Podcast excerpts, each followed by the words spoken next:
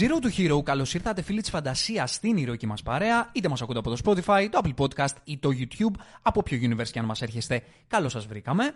Είμαι ο Νίκος Ζέρβας και δίπλα μου έχω το μεγάλο όνομα των ελληνικών podcast, Μαριλένα Πανδρεοπούλου. Χειροκρότημα. Εγώ είμαι αυτή. Γεια σε όλες και όλους. Καλώς ήρθατε και ετοιμαστείτε να βουτήξουμε όλοι μαζί παρέα στον κόσμο του The Last of Us, μιας και πλέον έχουμε το φινάλε και μπορούμε να αναλύσουμε τα πάντα για αυτή την επική σειρά που είδαμε. Special εκπομπή σήμερα, αφενός γιατί έχουμε καινούριο εξοπλισμό ήχου, οπότε ελπίζω ότι αυτό θα φτάσει στα αυτιά σας. Μπορείτε να μας δώσετε το, το feedback σας. Και από την άλλη, γιατί ήρθε η ώρα, όπως είπε και η Μαριλένα, να μιλήσουμε για αυτή τη σειρά που μας άρεσε πάρα πάρα πολύ. Είναι μια σειρά η οποία ήταν ε, η φάση το τελευταίο διάστημα.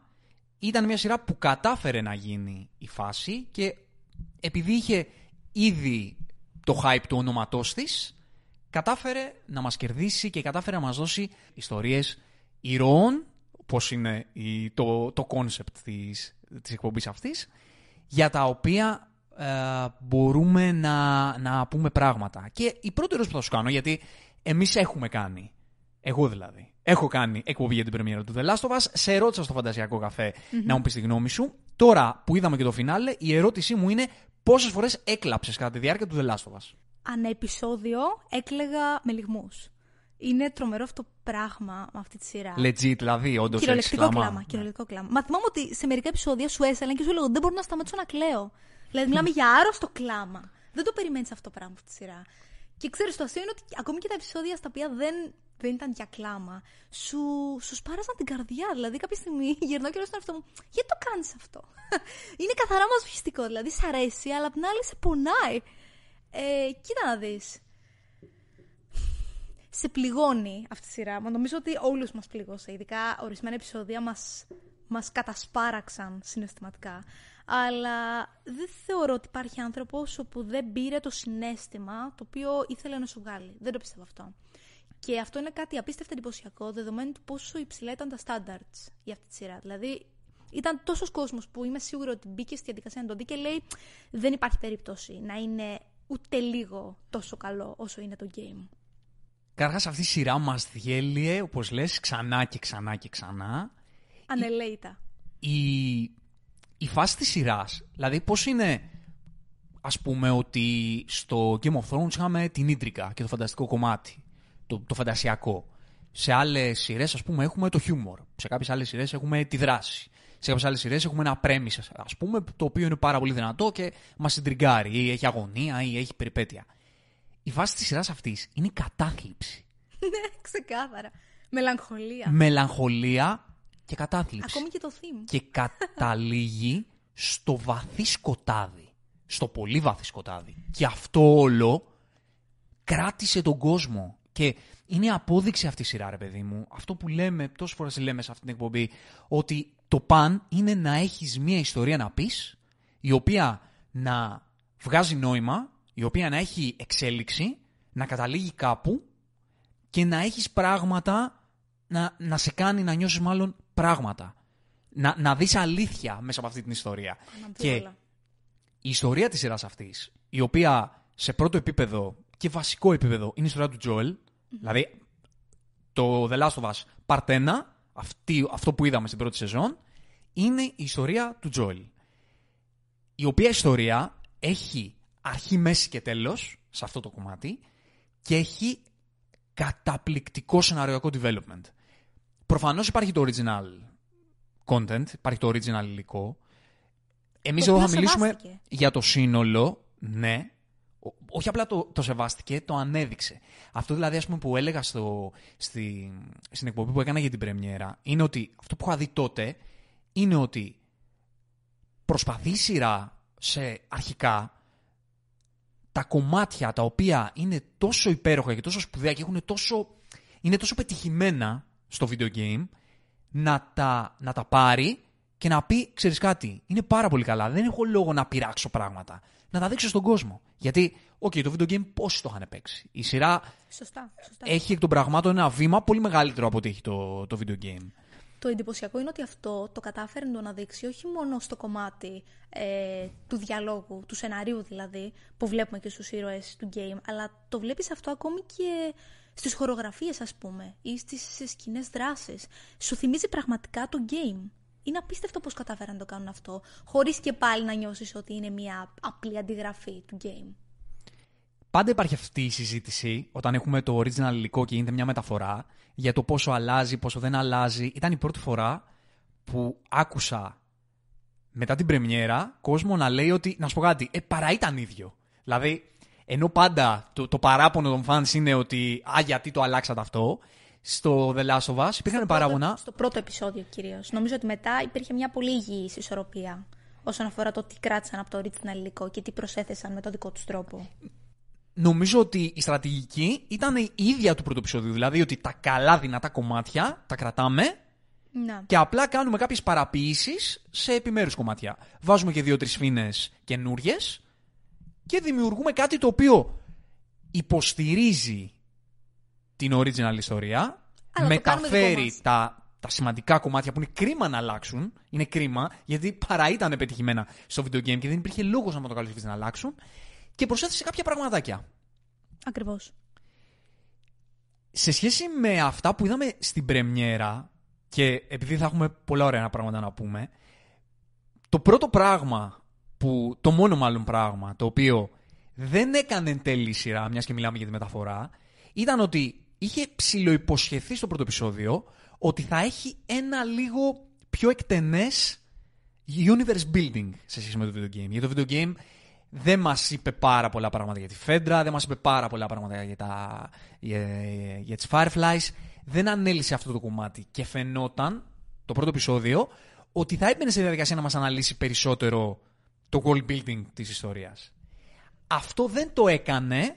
Αν υπάρχει κάτι που μου έλειψε μόνο από αυτή τη σειρά ήταν αυτό. Αλλά για να συμβεί αυτό και να δέσει με όλα τα υπόλοιπα θα πρέπει να είναι περισσότερα τα επεισόδια.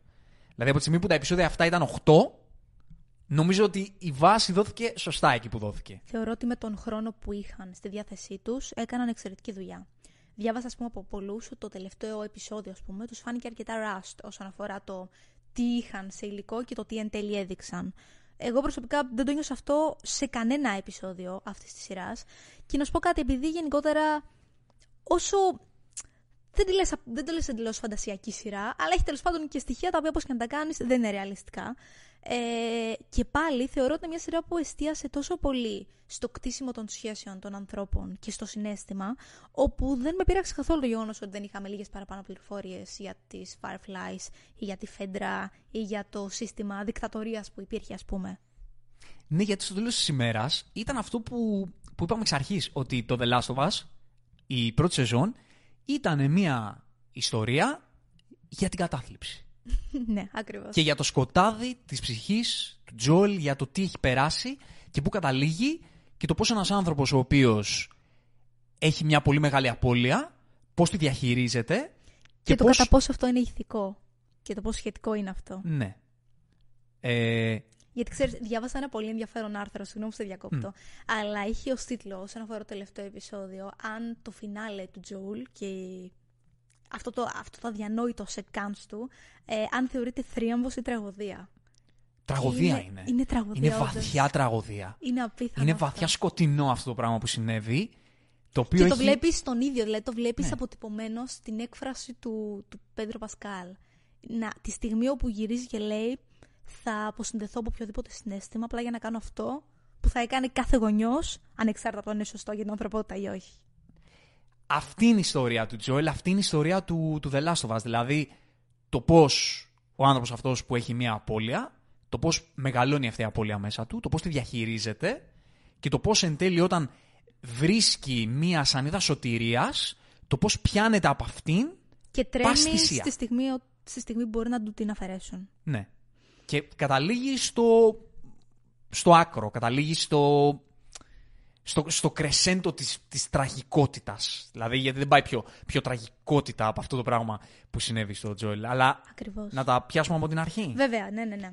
Πριν ξεκινήσουμε όμως, να σας θυμίσουμε ότι αν θέλετε να μας στηρίξετε και να μας ακολουθήσετε στα ταξίδια μας στους κόσμους της φαντασίας, μπορείτε να το κάνετε με ένα follow στο Spotify, αν μας ακούτε από εκεί, είτε με μία εγγραφή στο κανάλι μας στο YouTube, αν μας ακούτε από εκεί, και αν θέλετε να μας δώσετε και λίγο ακόμα force και θέλετε να μας στηρίξετε και σας αρέσουμε, μπορείτε να το κάνετε δίνοντας μας ένα rating στο Spotify ή κάνοντας ένα like στο βίντεο που βλέπετε στο YouTube.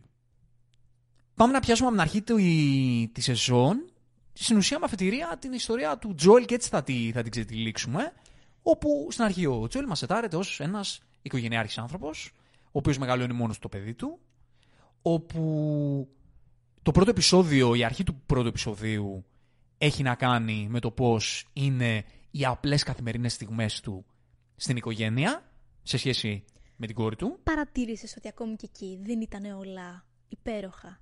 Δεν τον έδειξε πανευτυχή. Δεν χαμογελούσε τόσο. Δηλαδή ήταν μια χαρά, αλλά δεν ήταν ότι. Ήταν η ρουτίνα της καθημερινότητας. Ακριβώς. Ναι. Και αυτό... Ήταν απλά σαν να είχε μια ηρεμία ψυχής, ας πούμε. Αλλά μου άρεσε που ακόμη και εκεί δεν τον έδειξε να είναι ενθουσιασμένο με τη ζωή, να είναι τρελά αγαπημένο με όλου του ανθρώπου του. Δηλαδή υπήρχε μια δόση μελαγχολίας, ακόμη και από τότε, πριν ξεκινήσει καν ο ιός και η αποκάλυψη. Αυτό σημαίνει καλό σενάριο. Σωστά. Αυτό σημαίνει ότι δημιουργώ χαρακτήρες και δημιουργώ ιστορίες οι οποίες έχουν σύνδεση με την πραγματικότητα και δεν είναι φαινομενικές και απλά για να υπάρχουν. Δηλαδή, το ότι την οικογενειακή αιστεία την έδειξε με τη ρουτίνα, την ατόφια της καθημερινότητας, ότι ένας άνθρωπος, ένας ε, πατέρας που μεγαλώνει μόνος στην κόρη του, έχει τα προβλήματα, είναι βιοπαλαιστής, ε, προσπαθεί να, να μεγαλώσει το παιδί του, λείπει αρκετά από το σπίτι, η κόρη του τον θέλει περισσότερο κοντά της. Φαίνεται η αγάπη μεταξύ τους. Φαίνεται ότι η κόρη του τον θέλει παραπάνω. παραπάνω. Και αυτό είναι και αυτό είναι με όσα γίνονται στη συνέχεια. Ε, φαίνεται ο ίδιος ότι παλεύει για να τα φέρει πέρα τα, τη δουλειά με την προσωπική ζωή και όλη αυτή η, η εικόνα της ρουτίνας είναι που ενδυναμώνει επί της ουσίας την, ε, τη ρεαλιστικότητα όσον αφορά ότι, όπως είπες, δεν είναι όλα τέλεια, οπότε μετά του έλειψε το τέλειο πράγμα που ζούσε. Του έλειψε η προβληματική ρουτίνα του. Η καθημερινότητά του. Ναι. Το οποίο, σε, γι' αυτό λέω ότι ενδυναμώνει τη ρεαλιστικότητα, γιατί όπως εμείς τώρα, δηλαδή έχουμε μια ρουτίνα με τα προβλήματά μας, με τα έτσι μας, με τα αυτά. Ε, άργησε να έρθει το λεωφορείο, νευριάζουμε, σκάμε. Ε, ε, μου ήρθε η ΔΕΗ 100 ευρώ παραπάνω, νευριάζουμε, σκάμε. Αλλά άμα σου συμβεί κάτι τραγικό, μετά λες, κάτσε ρε φίλε, γιατί Αυτά έσκανα. θα νοσταλγήσεις μετά. Ναι. Γι' αυτό, αυτό είναι το, το πολύ πετυχημένο σετάρισμα του, του Τζόελ. Και μετά έχουμε το Metapocalypse. Να πω ότι η στιγμή όπου πρωτοβλέπουμε ε, αυτή την τη γριούλα να κάνει τα περίεργα από πίσω είναι από τις αγαπημένες μου σε όλη τη σειρά. Το οποίο δεν υπάρχει στο game, Δεν υπάρχει στο game, αυτό είναι το υπέροχο. αλλά θέλουν να το κάνουν horror. Δηλαδή θέλουν να βάλουν μια. Αλλά ξέρει, είναι, πινελιά είναι horror. υπέροχο. Γιατί είναι θα μπει από πίσω, δεν φαίνεται καν. Είναι αριστούργηματικό πλάνο αυτό. Έξυπνη σκηνοθεσία, φάνταση σκηνοθεσία. Και χωρίς πολλά πολλά, έτσι. Ναι. Δεν το έβλεπε καν. Καλά-καλά, καθαρά. Ό,τι καλύτερο ήταν αυτή η σκηνή. Νομίζω ότι μας έβαλε στο κλίμα του ότι πρόκειται να δούμε κάτι, κάτι horror όσο καλύτερα γινόταν. Το οποίο βέβαια εν εξελίξη δεν ήταν και τέρμα horror. Δηλαδή, για να το πούμε και αυτό τώρα που είμαστε ακόμα στην αρχή, ότι τα δυνατά σημεία της, ε, του game, εκτός από το story του, το οποίο το υποστήριξε η σειρά 100%, ήταν και η δράση του, ήταν και οι clickers, ήταν αυτά τα πράγματα, στα οποία δεν πάτησε καθόλου η σειρά. Καθόλου δεν όμως. εκμεταλλεύτηκε καθόλου το κομμάτι του έχω clickers, έχω αυτές τις φιγούρες, να τους, πε- να τους πετάξω 15 φορές για να κάνουν τζέρτζελο. Όχι. Όχι απλά δεν τους εκμεταλλεύτηκε, αλλά υπάρχουν επεισόδια που δεν έχουμε ούτε έναν κλίκερ. Ούτε λίγο δράση, τίποτα. Προς το φινάλε δεν έχουμε σχεδόν καθόλου. Ναι, ναι, ναι, ναι, ναι. Γιατί, Είναι απίστευτο αυτό το πράγμα. γιατί το Metapocalypse υπάρχει στο background. Δεν είναι το αντικείμενο. Το αντικείμενο είναι ιστορία. Γι' αυτό ενθουσιάζομαι τόσο πολύ με αυτή τη δουλειά, γιατί έκαναν ό,τι έκαναν με κύρια βάση την ιστορία. Αυτό τους Ξέρεις- ενδιέφερε. Δεν προσπάθησαν να κάνουν πράγματα για να εντυπωσιάσουν. Όχι, ξέρεις τι, δεν θεωρώ ότι αν είχαν για παράδειγμα λίγες παραπάνω σκηνές με τους clickers ή με την αποκάλυψη γενικότερα, θα το έκαναν για να εντυπωσιάσουν. Θα μπορούσαν να το κάνουν και πολύ στρατηγικά και πολύ εντυπωσιακά, χωρίς να βγει χαϊλίκι, ας πούμε. Απλά το απίστευτο είναι ότι σου βάζουν οι σκηνές όπου πήραμε να καταλάβεις το γεγονός ότι πρόκειται για την καταστροφή του κόσμου, για το πιο τραγικό συμβάν της ανθρωπότητας, μόνο μέσα από τη σχέση των ανθρώπων και το πώς αυτές έχουν αλλοιωθεί, έχουν παραλλαχθεί και έχουν, ε, έχουν ε, γίνει πρωτόγονες. Είναι σαν να ζούμε σε ένα παράλληλο σύμπαν. Είναι απίστευτο αυτό που κατάφερε. Δηλαδή, μόνο από διαλόγους συνειδητοποιείς πώς έχει χαθεί η ανθρωπότητα μέσα από τους ανθρώπους. Και αυτό είναι ένα point της, της σειράς και, του, και της original ιστορίας και ακόμα περισσότερο πάτησε, έχω την εντύπωση, Στη σειρά, σειρά αναμφίβολα. Σου δείχνει ότι όταν τα βασικά θεμέλια μιας κοινωνίας διαλύονται, οι άνθρωποι είναι ζώα. Ακριβώς. Και, και το πιο επικίνδυνο δεν είναι οι clickers, είναι οι άνθρωποι. Ναι, και ξέρεις τι, αν έχετε δει όσοι έχουν δει Walking Dead, δηλαδή υπάρχει πάλι αυτό το θέμα στη, στη σειρά εκείνη. Το οποίο είναι το πιο εύστοχο πράγμα που μπορείς να κάνεις σε ένα μεταποκαλύψ, γιατί το μεταποκαλύψ είναι κάτι το οποίο είναι μια συνθήκη η οποία δεν είναι... Δεν την ελέγχεις. Ναι, δεν... εμείς δεν μπορούμε να την γνωρίζουμε. Δεν το έχουμε ζήσει. Καταλαβες. Αλλά το κοινό για τον θεατή, το, το γνώριμο, είναι ο ανθρώπινος παράγοντας. Και όταν βλέπεις μέσα από τον ανθρώπινο παράγοντα τη, τα αποτελέσματα του μεταποκαλύψ, εκεί είναι που αισθάνεσαι τον τρόμο και την απελπισία και το σκοτάδι. Γιατί το να δεις τους κλίκες να γυροφέρουν, δεν θα πεις ποτέ ρε παιδί μου, εσύ σαν θεατής, δεν θα πάρεις συνέστημα, δεν θα το συνδέσει με τη ζωή σου να πεις Πω, πω, φαντάσου να είχαμε στον δρόμο μου clickers. Δεν μπορείς να το κάνεις αυτή, τη, αυτή την. Ακριβώς. Αυτή τη φαντασίωση δεν μπορείς να την κάνεις. Δεν μπορείς να σου λειτουργήσει συναισθηματικά. Αυτό που σου λειτουργεί συναισθηματικά είναι ότι. Το να στάζουν έναν για ένα όπλο, ας πούμε. Ναι. Το να βλέπεις ανθρώπους να στηβάζουν πτώματα και να τα μεταχειρίζονται λες και είναι ζώα. Το οποίο όμω αυτό το κομμάτι σε κάνει να συνδέεσαι με καταστάσεις στην ιστορία της ανθρωπότητας. Γιατί οι κλίκες μπορεί να μην έχουν έρθει ποτέ στον πλανήτη, έχουν γίνει όμως άλλες καταστροφές. Και καταλαβαίνεις εκεί ότι μία τέτοιου είδους καταστροφή, όποια και αν είναι αυτή, που μπορεί να οδηγήσει στις ανθρώπινες κοινωνίες; Είναι αναμφίβολο το ότι αν υπήρχε τέτοιου είδους αποκάλυψη, έτσι ακριβώς θα συμπεριφερόταν η ανθρωπότητα. Αυτό είναι το τρομακτικό. Ότι βλέπεις ότι αυτό που παρακολουθείς δεν είναι καθόλου φαντασία. Δηλαδή, σε, μια υποθε... σε ένα υποθετικό σενάριο, έτσι ακριβώς θα γινόμασταν. Και αυτό είναι που κάνει τη σειρά horror. Και ξέρεις τι είναι, μετά γιατί εκεί μπαίνουμε τώρα στο, στο ότι πραγματεύεται η σειρά πέραν από την ιστορία του Τζοέλ.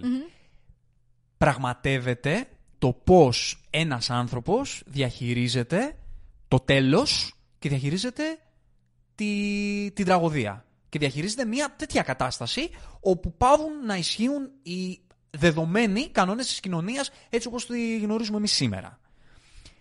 Και το πώς μελετάει η σειρά αυτό το, ε, αυτό το θέμα είναι εξαιρετικό και το κάνει βλέποντας από διαφορετικούς ήρωες το ποιες είναι οι διαφορετικές οπτικές πάνω σε αυτό το κομμάτι. Θα επικαλεστώ το Άντορ, το οποίο είχε τέτοιο καταπληκτικό σενάριο, το οποίο πραγματευόταν το θέμα της επανάστασης, έτσι. Και έκανε ακριβώς αυτό. Σου δίνε το πώς διαχειρίζεται την έννοια επανάσταση κάθε άνθρωπος από το μετερίζει του. Με, δια... βάση τη δική του κοινωνική θέση, με βάση τις δικές, τα δικά του θέλω, τη δική του ζωή. Και έτσι, μια θεματική σου, την, ε, σου τη χτίζει και στην αναλύει ένα σενάριο. Αυτό ακριβώς γίνεται και στο The Last of Us. Υπάρχει η πλευρά του Τζόελ, υπάρχει η πλευρά της Έλλη, υπάρχει η πλευρά των διαφόρων ηρώων που θα μιλήσουμε για αυτούς, τους οποίους συναντούν στο διάβα τους, και αν δεις όλοι διαχειρίζονται με διαφορετικό τρόπο την, την κατάσταση στην οποία βιώνουν. Ακριβώς. Ακριβώς. Οπότε, πάνω σε αυτό το θέμα του πώς μια κοινωνία ανταπεξέρχεται σε, σε μια μεγάλη καταστροφή που τους διαλύει τη, τη δομή της κοινωνίας, βλέπεις ο κάθε άνθρωπος πώς βρίσκει το δρόμο του και εσύ σαν θεατής βλέπεις ένα καμβά από πολύ διαφορετικές οπτικές πάνω σε αυτό το κομμάτι. Ε, για πες μου λίγο, πώς σου φάνηκε το πρώτο επεισόδιο σε σχέση με όλα τα υπόλοιπα όσον αφορά το πόσο πιστό ή όχι ήταν στο game; Το πρώτο επεισόδιο ήταν πάρα πολύ πιστό, εκτός από δύο-τρεις από δύο, δύο-τρία σημεία. Ένα αυτό με τη γιαγιά, Το πώς ξεκινάει το μεταποκαλύψη δηλαδή, το πώς σκάει. Ε, δεν μπορώ να θυμηθώ κάποιο Ούτε άλλο. εγώ. Τώρα να σου πω την αλήθεια. Ούτε εγώ. Το σκ- Α, και, και η πρώτη σκηνή. Η πρώτη σκηνή με το. με το, το show όπου υπάρχει ο επιστήμονας. Σωστά, μπράβο. Σωστά, μπράβο. Το οποίο ήταν- Υπέροχη. Υπέροχη σκηνή. Φανταστικό γιατί το είπα και στην εκπομπή της πρεμιέρας σου συνέδεσε τη θεωρία συνωμοσίας με κάποια πραγματικά δεδομένα Ακριβώς. βιολογικά της, ε, της δικής μας ζωής. Και έχοντας ζήσει και εμείς το κομμάτι του κορονοϊού, είδες πόσο εύκολο είναι πολλά πράγματα τα οποία δεν μπορείς να τα να διανοηθείς ότι μπορεί να υπάρξουν.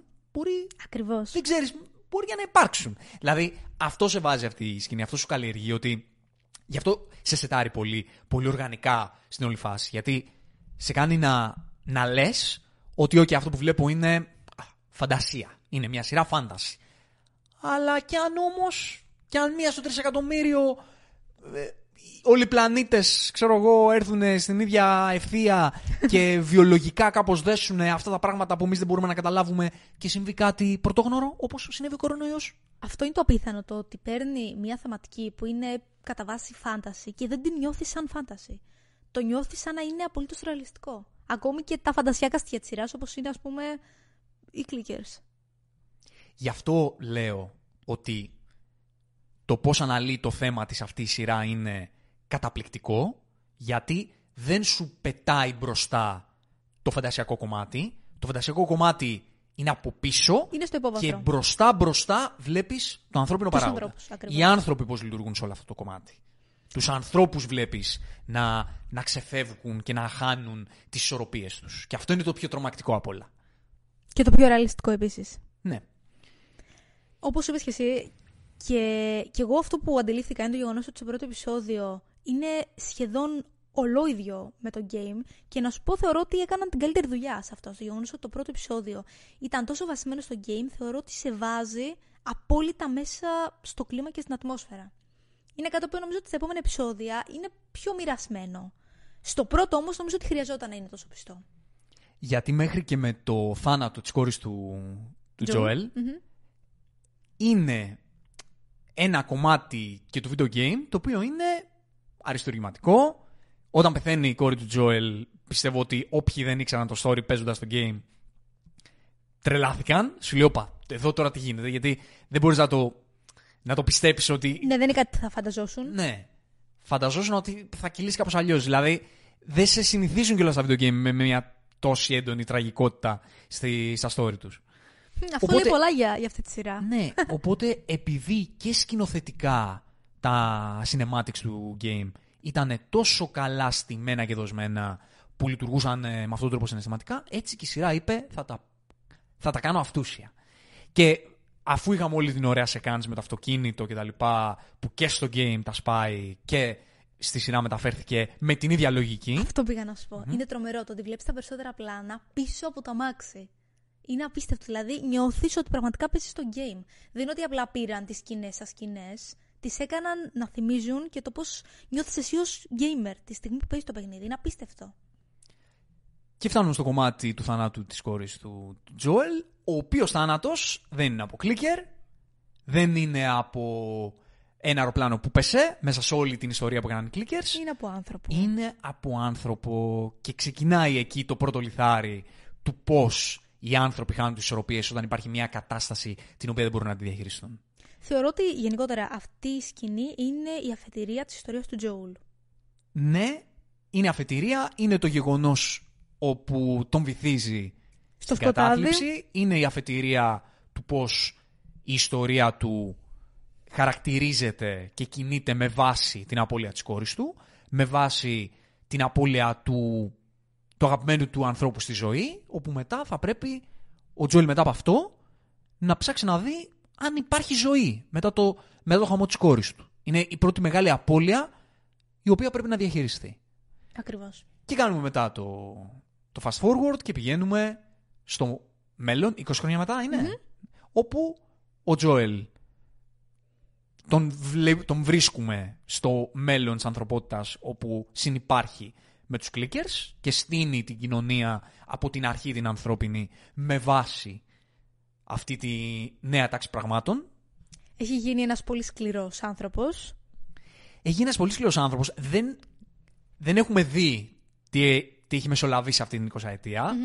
Αλλά η σύντροφός του, συνεργάτης του, ε, ακόμα σε εκείνο το σημείο δεν ξέρουμε και πολλά πολλά, τον διαχειρίζεται συναισθηματικά σαν να είναι ένας άνθρωπος ο οποίος δεν καταλαβαίνει το Χριστό του. Δηλαδή είναι επικίνδυνος.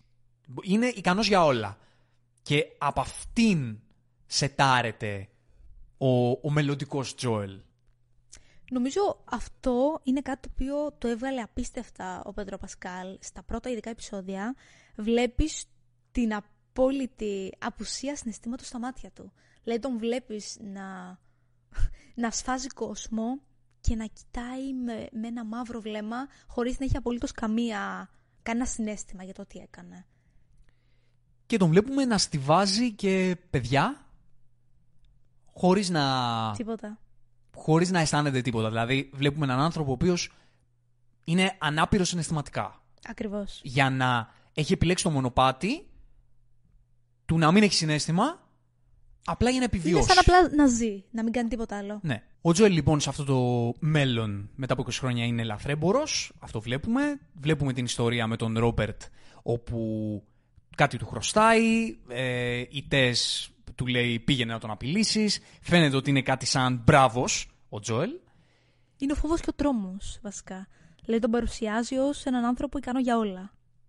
Ναι, και αφού είναι πάνω σε αυτή την, την περιπέτεια, η αρχηγός των Fireflies τον ε, συναντά και του προτείνει, του, στην ουσία, ναι, του προτείνει. Τον παρακαλάει. Τον παρακαλάει και του προτείνει τον deal να τους δώσει εκείνου και, και τις θέσεις αυτά που ζητούν, έτσι ώστε να μεταφέρουν την, ε, την Έλλη έξω από τη ζώνη φρούρησης που ζουν. Βλέπουμε εκεί σαν εικόνα το πώς η Φέντρα που είναι η οργάνωση που ελέγχει ας πούμε τη, την κοινότητα έχει κάποιους κανόνες οι οποίοι είναι πολύ αυστηροί, οι οποίοι είναι σύμφωνα με αυτή την πλευρά για το καλό τους, το καλό της ασφάλειας. Έτσι χτίζονται όλες οι δικτατορίες, για το καλό ακριβώς. της ασφάλειας. Και πως οι Fireflies προσπαθούν να αντισταθούν στην ουσία, να δείξουν αντίσταση σε αυτή την μορφή δικτατορίας, σε αυτή τη μορφή καταπίεσης. Και αυτή είναι μια θεματική που υπάρχει από κάτω. Σωστά. Η έννοια της δικτατορίας και της επανάστασης και που είναι λίγο συγκεχημένα οι συγκεχημένες οι έννοιες του τι είναι σωστό και τι δεν είναι. Όλοι μας λένε και το ψιλοκαταλαβαίνουμε γιατί κρεμάνε κόσμο για το ψιλοπίδημα ότι η Φέντρα χρησιμοποιεί μεθόδους οι οποίοι είναι Ανήθικες. Ανήθικες και πολύ απολυταρχικές. Και από την άλλη Fireflies παλεύουν για να ελευθερώσουν τους ανθρώπους από αυτό το καθεστώς. Τώρα βέβαια το ποιο θα ήταν το καθεστώς των Fireflies, αυτό δεν το ξέρουμε. Να, σωστό. Πώς φάνηκε η πρώτη επαφή Ellie Joel? Η Ellie είναι ένα κορίτσι το οποίο είναι μεγαλωμένο μέσα σε αυτό το καθεστώς, δεν έχει γνωρίσει κάτι διαφορετικό. Και ο Τζόιλ είναι ένας άνθρωπος ο οποίος δεν έχει συναισθήματα. Την κρατάει σε απόσταση. Είναι και οι δύο πάρα πολύ εχθρικοί και απόμακροι ο ένας με τον άλλον. Σε σημείο που, δεν ξέρω, στην αρχή πραγματικά προβληματίσει και λες πώς γίνεται αυτοί οι δύο άνθρωποι να συνδεθούν συναισθηματικά. Είναι τρομερό το από που ξεκινούν. Η μόνη διαφορά είναι ότι η Έλλη είναι έτσι πιο πλακατζού ναι, και ο Τζόελ είναι πάγος. Ένα άνθρωπο πολύ σκληρός, πολύ απόμακρος. Δεν μπορείς να, να φανταστείς ότι αυτός ο άνθρωπος μπορεί να ανοιχθεί συναισθηματικά. Ναι, ναι, δεν αγγίζεται. Αυτή είναι, αυτή είναι αφετηρία του. Γι' αυτό είναι τόσο καταπληκτικό το development τους σε αυτή τη σειρά. Τον βλέπεις στην αρχή εντελώς απόμακρο, εντελώς απρόσιτο και ο μόνος άνθρωπος στον οποίο πατάει συναισθηματικά όσο μπορείς να το πεις αυτό είναι η Τess. Και η όλη αποστολή με την Έλλη τον βρίσκει ψηλοαντίθετο, αλλά η Τέσσερι ουσία τον πείθει και του λέει: Έλα, ας το κάνουμε γιατί θα έχουμε κέρδος. Είναι το τίμημα που πρέπει να πληρώσουμε. Ναι, για να πάρουμε αυτά που θέλουμε. Εν τέλει το βλέπει σαν ένα deal, μια, μια δουλειά. Ακριβώς. Και ξεκινάει το ταξίδι της Έλλη και του Τζόελ και της Τες. Και ξεκινάει με την Έλλη να τους ε, ενημερώνει και να ενημερώνει και εμάς ότι... Έχει ανοσία. Έχει ανοσία και, αυτή, και αυτός είναι ο δικός της σκοπός. Όχι, εκεί δεν φαίνεται ότι, ότι η ίδια το έχει σαν σκοπό να σώσει τον κόσμο με την ανοσία. Και η ίδια το βλέπει διαδικαστικά. Δεν την έχουμε ανακαλύψει και πολύ συναισθηματικά ακόμα την Έλλη σε αυτό το σημείο. Ξέρεις τι, μ' αρέσει το γεγονός ότι ε, δεν το αναφέρει καθόλου η ίδια. Το ας πούμε πρέπει να το κάνω αυτό, είναι καθήκον μου, ε, είναι ο σκοπός μου ή κάτι τέτοιο. Δηλαδή, στην αρχή φαίνεται να της περνάει εντελώς αδιάφορο. Δηλαδή, οριακά, με- αρχικά με το ζόρι την πήραν. Δηλαδή, όταν την πρωτοείδαμε με τη Μαρλίν, την είχε απαγάγει. Την είχε κρατούμενη. Και βλέπουμε και την, και την Έλλη το πώς συμπεριφέρεται στις Fireflies. Δηλαδή, δεν είναι με το μέρος τους. Και αυτό Μα μεγάλωσε φαίνεται στη συνέχεια. φέντρα. Ναι, δεν Όπως το και να το ξέρουμε εκείνο το κάνεις. σημείο, αλλά ακριβώς. Μετά, μετά το μαθαίνουμε αυτό και βλέπουμε λίγο το backstory της για να, για να δούμε και με τι μάτια έβλεπε τότε τη, τις Fireflies. Σωστά. Απλά βλέποντας ότι έχει αυτή η ανοσία, προφανώς δεν έχει τίποτα άλλο να κάνει στη ζωή της. Ναι, Οπότε ακριβώς. αναγκαστικά πιάνει το μόνο μονοπάτι που της μένει. Ακριβώς. Δηλαδή απλά δεν έχει, δεν έχει κατεύθυνση στη ζωή της. Είναι ένα νέο κορίτσι το οποίο δεν έχει σε αυτόν τον κόσμο κανένα προορισμό. Μα φαντάσου, γεννήθηκε μέσα σε αυτή την αποκάλυψη. Είναι, είναι αδιανόητο αυτό. Φαντάσου, δεν έχει γνωρίσει κανέναν άλλο κόσμο. Που σημαίνει ότι δεν, μπο- δεν θα μπορούσε να έχει και πολλές κατευθύνσεις εξ αρχής. Και τι όνειρα να έχεις σε αυτόν τον κόσμο, τι Ακριβώς. προορισμό Δεν μπορείς έχει να γνωρίσει έχεις. τίποτα. Μπορείς να έχεις τίποτα απολύτως. Είναι η μοναδική πραγματικότητα που ξέρει. Και η περιπέτεια λοιπόν ξεκινάει των τριών τους και η πρώτη στάση αυτής της, ε, της περιπέτειας είναι όταν οι clickers που εκεί τους γνωρίζουμε κάνουν το πρώτο ντου και η Τες είναι αυτή η οποία θυσιάζεται για να σώσει επί της ουσίας την Έλλη και να δώσει την ευκαιρία στον, ε, στον Τζόελ και την Έλλη να εκπληρώσουν την αποστολή τους. Και βλέπουμε εδώ τον πρώτο χαρακτήρα, ο οποίος θυσιάζεται για το κοινό καλό. Δηλαδή, ο μοναδικός άνθρωπος ο οποίος είναι κοντά στον Τζόελ, ο μοναδικός δικός του άνθρωπος, θυσιάζεται για αυτό τον σκοπό.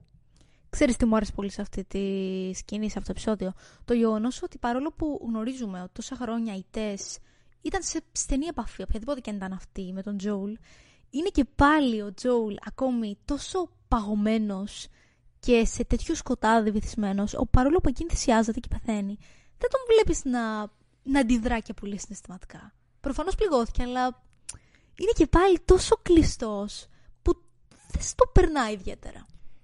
Και πόσο σου χτίζει τη σχέση του μετά, βλε- θυμόμενος αυτό το γεγονός, αυτή την κατάσταση, το, το τι βαρύτητα έχει για εκείνον η σχέση του με την Έλλη, όταν όπως λες, ακόμα και η απώλεια της Τες δεν τον, δεν τον ράγισε. Ακριβώς. Δεν τον, δεν τον έριξε κάτω. Συνέχισε την αποστολή ακόμα και με την απώλεια της Τες. Δηλαδή η δική της απώλεια ήταν ακόμα ένα χτύπημα στην ψυχή του, το οποίο όμως... Δεν του άλλαξε και πολλά. Ναι, ο πάγος που έχει, που έχει χτίσει γύρω από την καρδιά του αντέχει. Είναι, είναι φοβερό αυτό, ξέρεις, όταν... Την Τες την οποία τη, τη γνωρίζει ήδη χρόνια έτσι. Δηλαδή δεν έχει Ακριβώς. σχέση Ζου- μηνών. Ζούσαν μαζί. Ναι. Ζούσαν μαζί. Ναι, ήταν σύντροφοι. Ξέρεις, είναι κάτι το οποίο όταν βλέπεις το επεισόδιο εκείνη τη στιγμή δεν μπορείς να το συνειδητοποιήσεις. Αλλά γνωρίζοντας πώς τελειώνει αυτή η σειρά και πώς εξελίσσεται ο Τζόουλ, είναι τρομερό το πόσο ακόμη ανέπαφος με τα συναισθήματά του ήταν στο, στο δεύτερο επεισόδιο. Και αυτό χτίζει και το development. Δηλαδή γι' αυτό μετά έχει πολύ μεγάλη αξία το που καταλήγει Ναι, ναι, ναι, ακριβώς. η, η ιστορία του. Και φαίνεται εδώ πέρα ότι ο μοναδικός σκοπός που έχει, βασικά ο μοναδικός λόγος ε, για τον οποίο συνεχίζει να έχει την Έλλη και να την κατευθύνει στο νοσοκομείο που πρέπει να πάνε, είναι ως χάρη, σε εισαγωγικά, για την Τες. Επειδή του είπε πήγαινε την για να σώσετε τον κόσμο. Δηλαδή του είναι βάρος ακόμη στη συνείδησή του. Και αυτό επίσης χτίζεται με την Έλλη να του κάνει συνεχώς πλακίτσες. Και ο Τζόελ να είναι μη μου μιλάς. Μουντρούχος. Μη μου, μη μου λες, σταμάτα, δεν μιλάμε. Της λέει συνεχώς μη μιλάς και σιωπηλή και να μην λέμε να μην κάνουμε. Απλά να κάνουμε ένα αποστολή να τελειώνουμε. Αυτό είναι, ο- αυτή είναι η ιστορία του, του Τζόελ. Ακριβώς. Έχοντας στο πίσω μέρος του μυαλού του μόνο τον αδερφό του. Ότι ε, να δω αν είναι καλό αδερφός μου και που είναι και, και πώς είναι. Μόνο αυτό τον απασχολεί. Εντάξει, αδερφός του είναι, δηλαδή μέχρι εκεί και τον νοιάζει ακόμα. Αλλά Είναι και το μοναδικό, Ναι. Ο μοναδικός άνθρωπος που αγαπάει και ακόμη γνωρίζει ότι είναι ζωντανός. ναι. Βασικά δεν το γνωρίζει Από καν. όσο γνωρίζει Από και από όσο όσο, γνωρίζει. ναι. και από Ακριβώς. όσο μπορεί να φανταστεί. Πάντως, να πούμε ότι ο τρόπος που πεθαίνει η Τες είναι πάρα πολύ εντυπωσιακός. Ήταν φοβερή αυτή η σκηνή. ήταν φοβερή η σκηνή και το πώς στην ουσία έρχεται να την φιλήσει εντός αγωγικών ο Ακριβώς. Clicker. Πολύ τρομακτικό, πολύ horror, Πολύ. πολύ ποιητικό. Μου άρεσε πολύ γενικότερα πώ τους παρουσίασε. Ε, Ξέρεις πώς ήταν οι μύκητες και πώς το γεγονός ότι αν πατήσει έναν μύκητα ενεργοποιούνται ολόκληροι και ξυπνούν αν κοιμούνται. Έχει πάρα πολύ ενδιαφέρον το πώς λειτουργούν αυτά τα πλάσματα σε σχέση με παρομοίε παραγωγές όπου βλέπουμε ζωντανούς νεκρούς, ζόμπις κτλ. Δεν είναι καν ζόμπι ακριβώς. Ναι, δεν είναι. Δεν Όπου είναι. Ακριβώς. Αυτό το κομμάτι είχε την ψηλοανάλυση τους στη σειρά. Δηλαδή το πώς οι μύκητες συνδέονται μεταξύ τους και πώς ξυπνάνε και πώς λειτουργούν μόνο με τον ήχο και δεν βλέπουν. Μας τα έδωσε αυτά Ναι, η ναι, ναι, σειρά, ναι. χωρίς όμως να, να βασιστεί εκεί. Αλλά το background, το πώς λειτουργεί η φάση, μας το έδωσε. Το έχουμε, το έχουμε. Ναι. Αυτό ισχύει. Για να πάμε σε αυτό το επεισόδιο, το τρίτο, το συγκλονιστικό. Ε, κοίτα, Όπου- νομίζω εδώ ναι. ξεκίνησε το κλάμα, το άγριο κλάμα. Εκεί έριξες το πρώτο. Ναι, ναι, ναι. Εδώ ήταν το πρώτο καλό κλάμα. Ναι. Εκεί με- ε, μ, κι εγώ έκλαψα, να σου πω. την αλήθεια. δηλαδή, Ε, δεν μου εγώ δεν κάνεις έκλαιγα σε κάθε εντύπωση. επεισόδιο, αλλά ε, εκεί το εκεί, έριξα. έκλα, εκεί έκλαψες. Και ξέρεις τι, επειδή πολλοί είπαν για αυτό το επεισόδιο ότι λειτουργεί σαν filler. Δεν λειτουργεί αυτό το επεισόδιο σαν filler. Συμφωνώ απόλυτα. Όπως η απώλεια της Τες ήταν ένα πρώτο λιθάρι στο πώς βλέπει τα πράγματα ο Τζοέλ και τι ερεθίσματα παίρνει από τους γύρω του για το πώς εκείνοι αντιμετωπίζουν την απώλεια και την κατάσταση στην οποία βιώνουν, έτσι και η ιστορία του Μπιλ και του συντρόφου του ήταν ακριβώς ένα ερέθισμα στην εξέλιξη της ιστορίας του Τζοέλ σε σχέση και με την Έλλη. Για αυτό το επεισόδιο, ε, τι να πω, θα πω ότι ήταν από, από τα πιο υπέροχα πράγματα που έχω δει τα τελευταία χρόνια. Είχε τόση καρδιά αυτό το πράγμα, είχε τόση μελαγχολία, γιατί και αυτό το κομμάτι βασιζόταν στην κατάθλιψη και στη μελαγχολία. Στο πώς οι άνθρωποι αντιμετωπίζουν το τέλος, στο πώς το διαχειρίζονται, στο πώς Η αγάπη ανθίζει ακόμη και στις πιο σκοτεινές πλευρές του κόσμου. Και ήταν ακόμα, για να το πάμε πάλι στη θεματική, μία, ένα μονοπάτι ανθρώπων του πώς αντιμετωπίζουν την κατάσταση την οποία βιώνουν. Ο Μπιλ ήταν ένας άνθρωπος ο οποίος ήταν ξύπνιος, ήταν πιάναν τα χέρια του που λένε, Μμμ. ήταν και λίγο συνωμοσιολόγος από ό,τι καταλάβαμε. Και σκληρός άνθρωπος Σκληρός γενικότερα. άνθρωπος, πολύ έξυπνα κατάφερε να στήσει μία, ε, μία πόλη την οποία έλεγχε μόνος του. σε όλη Ζούσε αυτή την αυτόνομα, κατάσταση. ακριβώς. Ζούσε αυτόνομα μόνος του, είχε τα πάντα. Είχε φτιάξει ένα πλαίσιο ασφάλειας πολύ ανεπτυγμένο έτσι ώστε να είναι αποκομμένος από τον υπόλοιπο κόσμο. Ώσπου μία μέρα ήρθε στο κατώφλι του σπιτιού του ο Φρανκ. Ένας άνθρωπος ο οποίος πιάστηκε σε μία από τις παγίδες του και με δυσκολία έβαλε στο σπίτι του και από εκεί ξεκινάει μία σχέση ζωής και για τους δύο. Ένας άνθρωπος διαμετρικά αντίθετος με τον ίδιο. Είναι τρομερό το πόσο διαφέρουν σαν προσωπικότητες. Ναι, επειδή ο Μπιλ ήταν ένας άνθρωπος λίγο μουντρούχος, λίγο, ξέρεις... Όχι ύποπτος, σκληρός, ε, ήταν εντελώς διαφορετικός. Απ' την άλλη ο... Ο Φρανκ ήταν πιο αλέγκρος. Ναι, ήταν πιο αυθόρμητος, ήταν πιο συναισθηματικός, ήταν... Ήταν πραγματικά το άλλο άκρο. Είναι τρομερό το πόσο όμορφα ανέδειξε, ε, το πώς ανθίζει αυτή η σχέση. Ακόμη και από τα, από τα καθημερινά καυγαδάκια, ας πούμε, που μπορεί να έχει μία σχέση. Και αυτή η σχέση είχε αυτή τη ρεαλιστική βάση, την σκληρά ανθρώπινη, στο πώς εξελίσσονται οι σχέσεις, που την κάνει τόσο meaningful. Δηλαδή, να σου πω κάτι, ο Φρανκ του κάθισε για να βρει σπίτι. Ξεκάθαρα. Να. Ήτανε, ήτανε τόσο, τόσο σκληρά ρεαλιστικό. Η σχέση τους ξεκίνησε επειδή ο Φρανκ είδε έναν άνθρωπο ο οποίος είναι λίγο συναισθηματικά λειψός, κατάλαβε ότι πιθανότατα είναι γκέι, Μμμ. οπότε τον πλησίασε συναισθηματικά έτσι ώστε να καταφέρει να κερδίσει χρόνο στην ασφάλεια του σπιτιού του. Αυτή είναι η πραγματικότητα. Το ότι στο τέλος, ήρθε- στη, στην εξέλιξη μάλλον, ήρθε η αγάπη, η πραγματική αγάπη, είναι επακόλουθο. Αλλά η αφετηρία δεν ήταν ένας έρωτας κεραυνοβόλος, ε, όχι, συναντήθηκαν, ακριβώς. ερωτεύτηκαν. Ήταν μια σκληρή πραγματικότητα. Ο Φρανκ ήθελε σπίτι, τον πλησίασε συναισθηματικά με το που τον έβαλε μέσα για να κερδίσει χρόνο στο σπίτι. Ο Μπιλ β- είδε έναν άνθρωπο ερωτικά, ήταν η, η- η πρώτη του ερωτική επαφή, οπότε τον κράτησε. Ο Φράνκο ο ίδιος του είπε ότι ξέρεις κάτι, ε, θα κάνουμε ό,τι κάνουμε, αλλά δεν είμαι πόρνος, δηλαδή ε, θα κάτσω και πέντε μέρες. Και μετά κάναμε, είδα, ήρθαμε μπροστά στο χρόνο και τους είδαμε ότι έχουν ζήσει Τόσα χρόνια μαζί ακόμη. τόσα χρόνια μαζί. Και το φινάλε ήταν Ποιητικό. ποιητικό. Ήταν η ιστορία του Μπιλ, που στην ουσία αυτός ο άνθρωπος ο σκληρός, που ήθελε την απομόνωση, που στην ουσίας χάρηκε. Δηλαδή, ο Μπιλ είναι ένας άνθρωπος ο οποίος θα μπορούσε κανείς να πει ότι η νέα τάξη πραγμάτων, αυτή με το Metapocalypse, ε, δεν τον χάλαγε. Ίσα ίσα του έδωσε Σωστά. περισσότερα από όσα είχε. Ξέρεις τι, του έδωσε μια εξουσία. Ναι. Μια μορφή δύναμης, την οποία μάλλον δεν θα είχε στην πραγματική ζωή. Γιατί πιθανότατα δεν γούσταρε και τους ανθρώπους. ο Bill. Ναι, ακριβώς. ακριβώς. Αλλά εν τέλει, ο δικός του προορισμός ήταν να σώσει έναν άνθρωπο. Ήταν να λειτουργήσει σαν σανίδα σωτηρίας για κάποιον άλλον. Ή- Ήταν η δοτικότητα. Και το γράμμα που αφήνει στον, στον Τζόελ ήταν αυτό ακριβώς που κάνει την ιστορία του κομμάτι της ιστορίας του Τζόελ. Του είπε ότι ξέρω ότι και εσύ το κάνεις, ότι είμαστε αυτό το καλούπι ανθρώπου εμείς που στεκόμαστε μπροστά στους ανθρώπους που αγαπάμε και κάνουμε τα πάντα για να τους προστατεύσουμε. Και εκεί ο Τζόελ παίρνει το πρώτο ερέθισμα σαν παράδειγμα για το πώς... Και το παίρνουμε και Μπορεί- εμείς οι ίδιοι ως θεατές. Και το παίρνουμε Και εμείς οι ίδιοι ως Ναι. θεατές. για το πώς ο Τζόελ να σκεφτεί ότι τι προορισμό μπορώ να έχω εγώ σαν άνθρωπος εκτός από αυτό το, το τίποτα που έχω τώρα. Όπως και το Που γεγονός υπάρχω για να ότι υπάρχω. μάλλον έχω και κάτι να προστατεύσω. Έχω και κάτι πέρα από μένα να σώσω.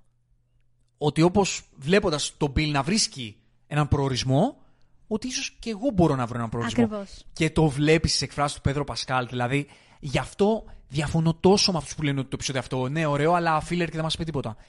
Μόνο να δεις την έκφραση του Πέδρο Πασκάλ, όταν του, η Έλλη του διαβάζει το διαβάζει γράμμα, το του γράμμα. Bill, βλέπεις πώς αυτή η ιστορία περνάει στην ιστορία του, του Τζόελ και, και τη χτίζει. Και τον κτυπάει κατά κέφαλα, έτσι. Θεωρώ ότι διαβάζει η Έλλη το γράμμα και δεν συνειδητοποιεί καν εκείνη. Ξέρεις προφανώς περί τίνος πρόκειται. Και τον βλέπεις εκείνον να τα εσωτερικεύει τόσο πολύ αυτά που ακούει. Και νομίζω ότι συνειδητοποιείς και εσύ ο ίδιος ότι αυτά του αλλάζουν πλέον το mentality.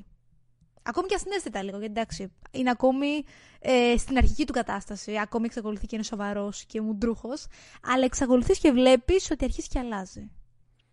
Και για να το κλείσουμε αυτό το τρίτο επεισόδιο, νομίζω όλα τα κομματάκια αυτής της ιστορίας του πώς του μαγείρεψε το τελευταίο γεύμα, αυτά που του είχε μαγειρέψει στο πρώτο, το πόσο άλλος τον κατάλαβε ότι έχει βάλει δηλητήριο και στο, και στο δικό του κρασί, του πώς γυρίζει και του λέει ότι ε, δεν το εγκρίνω, αλλά ε, είναι πολύ ρομαντικό.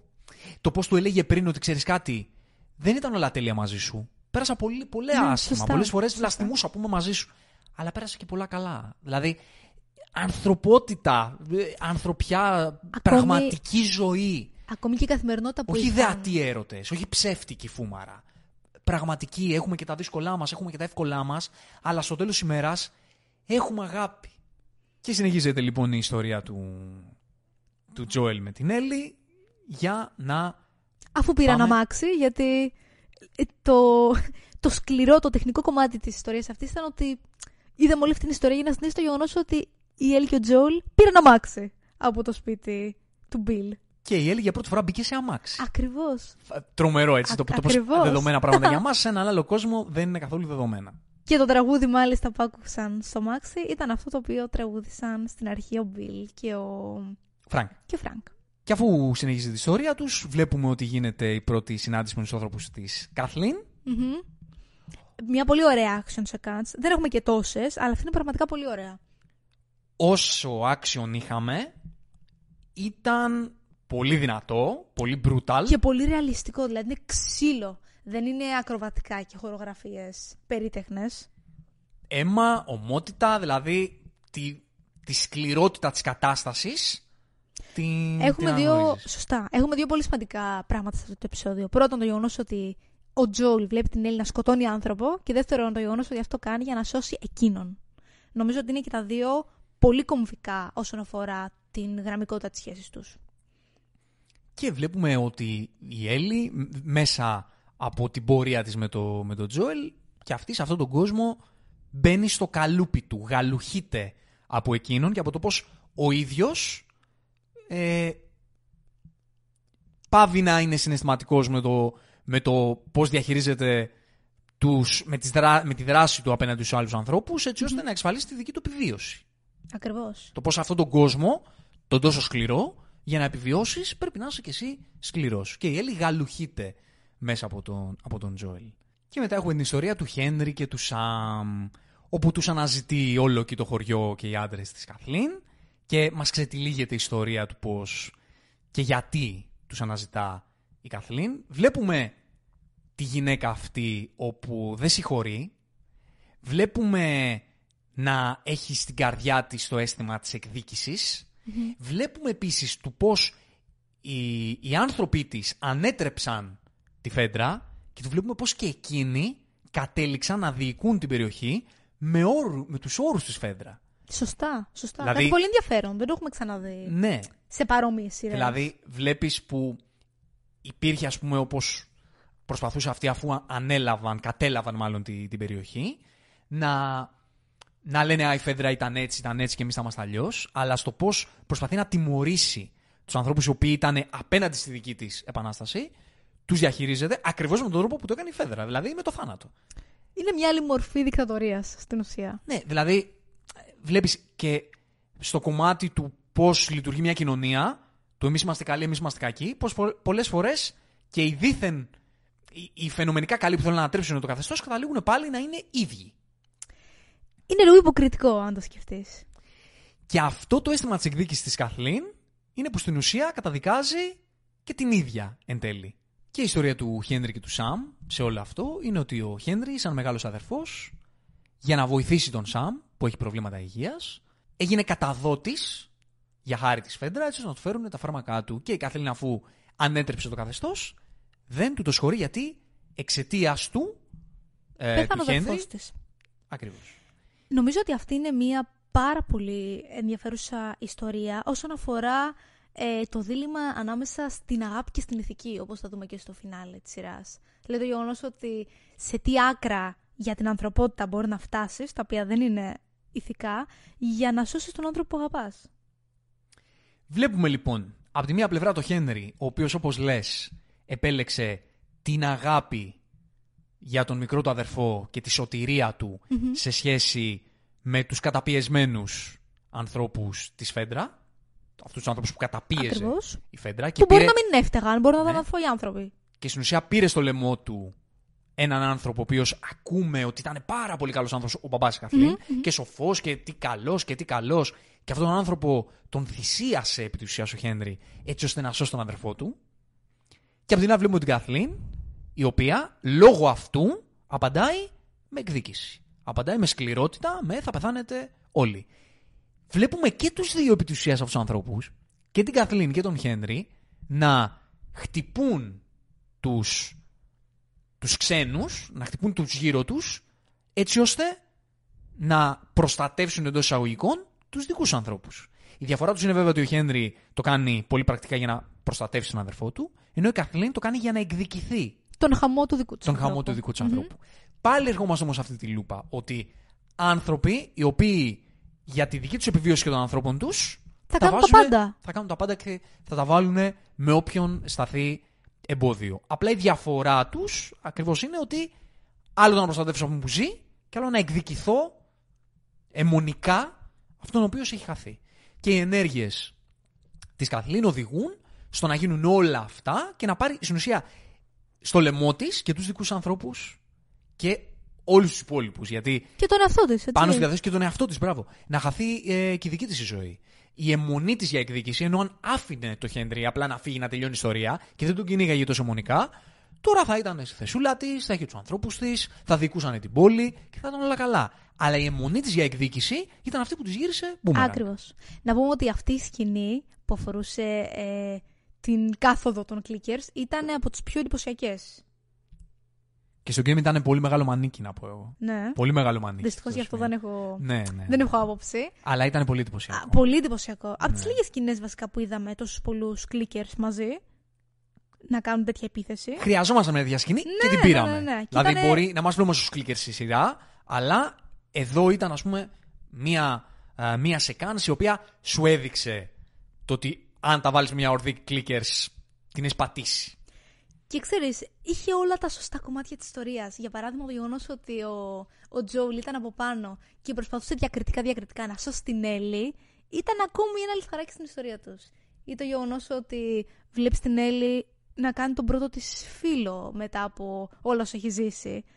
Είναι πάρα πολύ ενδιαφέρον. Εντάξει, το πώς μετά θα πάει η σχέση δυστυχώς δεν είναι ευχάριστο, αλλά τι είναι σε αυτή τη σειρά, ευχάριστο. Μας χτίζει την ιστορία του Χένρι και του Σαμ, με το Σαμ να γουστάρει τους περίρωε, καλή ώρα, να τον βάφει ο αδερφός του και να τον προσπαθεί να τον διασκεδάσει, να του δώσει έτσι ε, αυτή τη, τη φαντασίωση. Κάποιο χαρούμενο ερέθισμα. Ναι, βλέπεις αυτό το, το μέρος που ζουν, που, που, που ζωγραφίζει ο Σαμ, του δίνει μπογιές για να του δημιουργήσει ένα καλύτερο περιβάλλον, να του δώσει κάποιες όμορφες παιδικές στιγμές μέσα σε αυτή την τραγωδία που, που ζουν όλοι και την καταδίωξη και που τους κυνηγούν να τους σκοτώσουν. Βλέπεις το πώς προσπαθούν οι άνθρωποι να κάπως να ψυχαγωγηθούν, ξέρεις, κάπως να, να δημιουργήσουν συναισθήματα, κάπως να περάσουν καλά, ακόμα μετά ε, και έτσι όπως, ε, και όπως είναι η κατάσταση. Εμένα να σου πω αυτό που με συγκίνησε πολύ είναι το γεγονός ότι τον βλέπουμε να φοβάται. Βλέπεις ένα μικρό παιδί να τρέμει από φόβο. Κάτι το οποίο, ας πούμε, στην Έλλη δεν το δείχνει τόσο. Γιατί όπως και να έχει, έχει γαλουχηθεί με έναν τέτοιο τρόπο ώστε να προσπαθεί να αντιμετωπίσει τα πάντα και να, ε, να μείνεται η ίδια. Αλλά είναι μια απίστευτη σκηνή να βλέπεις ένα μικρό παιδί να τρέμει μπροστά ε, στους κλίκερς ας πούμε ή στο γεγονός ότι μπορεί ο αδερφός του να πεθάνει. Είναι κάτι τόσο βαθιά ανθρώπινο και κάτι το οποίο δεν είχαμε ξαναδεί στη σειρά μέχρι αυτό το επεισόδιο. Και το τέλος είναι σοκαριστικό. Εκεί καταλαβαίνεις για μια ακόμη φορά ότι αυτή η σειρά δεν παίζει. Αυτή η σειρά θέλει να σε διαλύσει. Πραγματικά. Δηλαδή δεν θα σταματήσει πουθενά ο κύριος Ντάνκμαν, ο, ο, ο δημιουργός, ο creator του, του game, μέχρι να σε διαλύσει παντελώς συναισθηματικά, χτίζοντάς σου έτσι τον ήρωα του, του μικρού Σαμ που σε κάνει να τον αγαπήσεις και δίνοντάς του αυτό το τέλος. Που είναι και και αρκετά ποιητικό το πώς του λέει Φοβάμαι, λέει στην Έλλη. Λέει Εσύ δεν φοβάσαι. Και του λέει Ναι, αλλά φοβάμαι κι εγώ. Και λέει Μείνε μαζί μου. Η Έλλη βλέπεις απεγνωσμένα, του δίνει. Τρίβει το αίμα της. Προσπαθεί να τον σώσει με. Προσπαθεί να τον σώσει. Ό,τι μπορεί να φανταστεί ότι θα βοηθήσει. Και στο τέλος, ο Σάμ, αφού δαγκώνεται, γυρίζει. Μη κοιτάς. ο Χένρι τον σκοτώνει. Και μόλις συνειδητοποιεί τι έκανε. Αυτοκτονεί. Παίρνει και δίκιο τη ζωή. Γιατί ο Χένρι δεν μπορούσε να διαχειριστεί την απώλεια του αδερφού του. Και αυτό είναι ένα ακόμα λιθαράκι στην εξέλιξη του ψυχισμού και της πορείας του Τζόελ. Ακριβώς.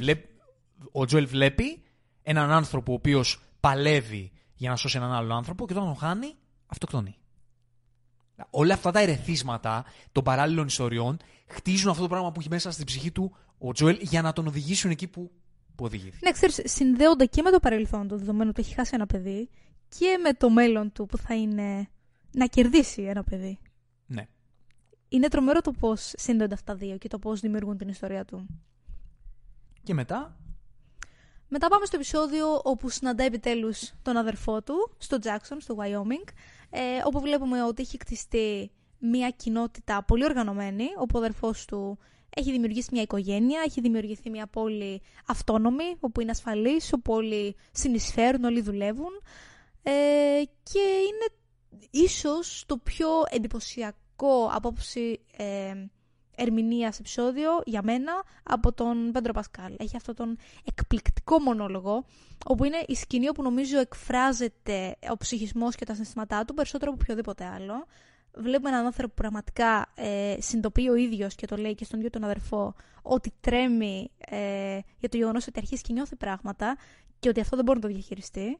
Μικρή παρένθεση, ναι. τον βλέπουμε μέχρι εκείνο το σημείο να αρχίζει να γελάει με τα αστιάκια τη Έλλη, να ψωγάνουν πλάκα. Σωστά. Εκεί αρχίζει να αρχίζει ανοίγεται. και ζεσταίνεται λίγο. Έχεις δίκιο, έχεις δίκιο. Ναι.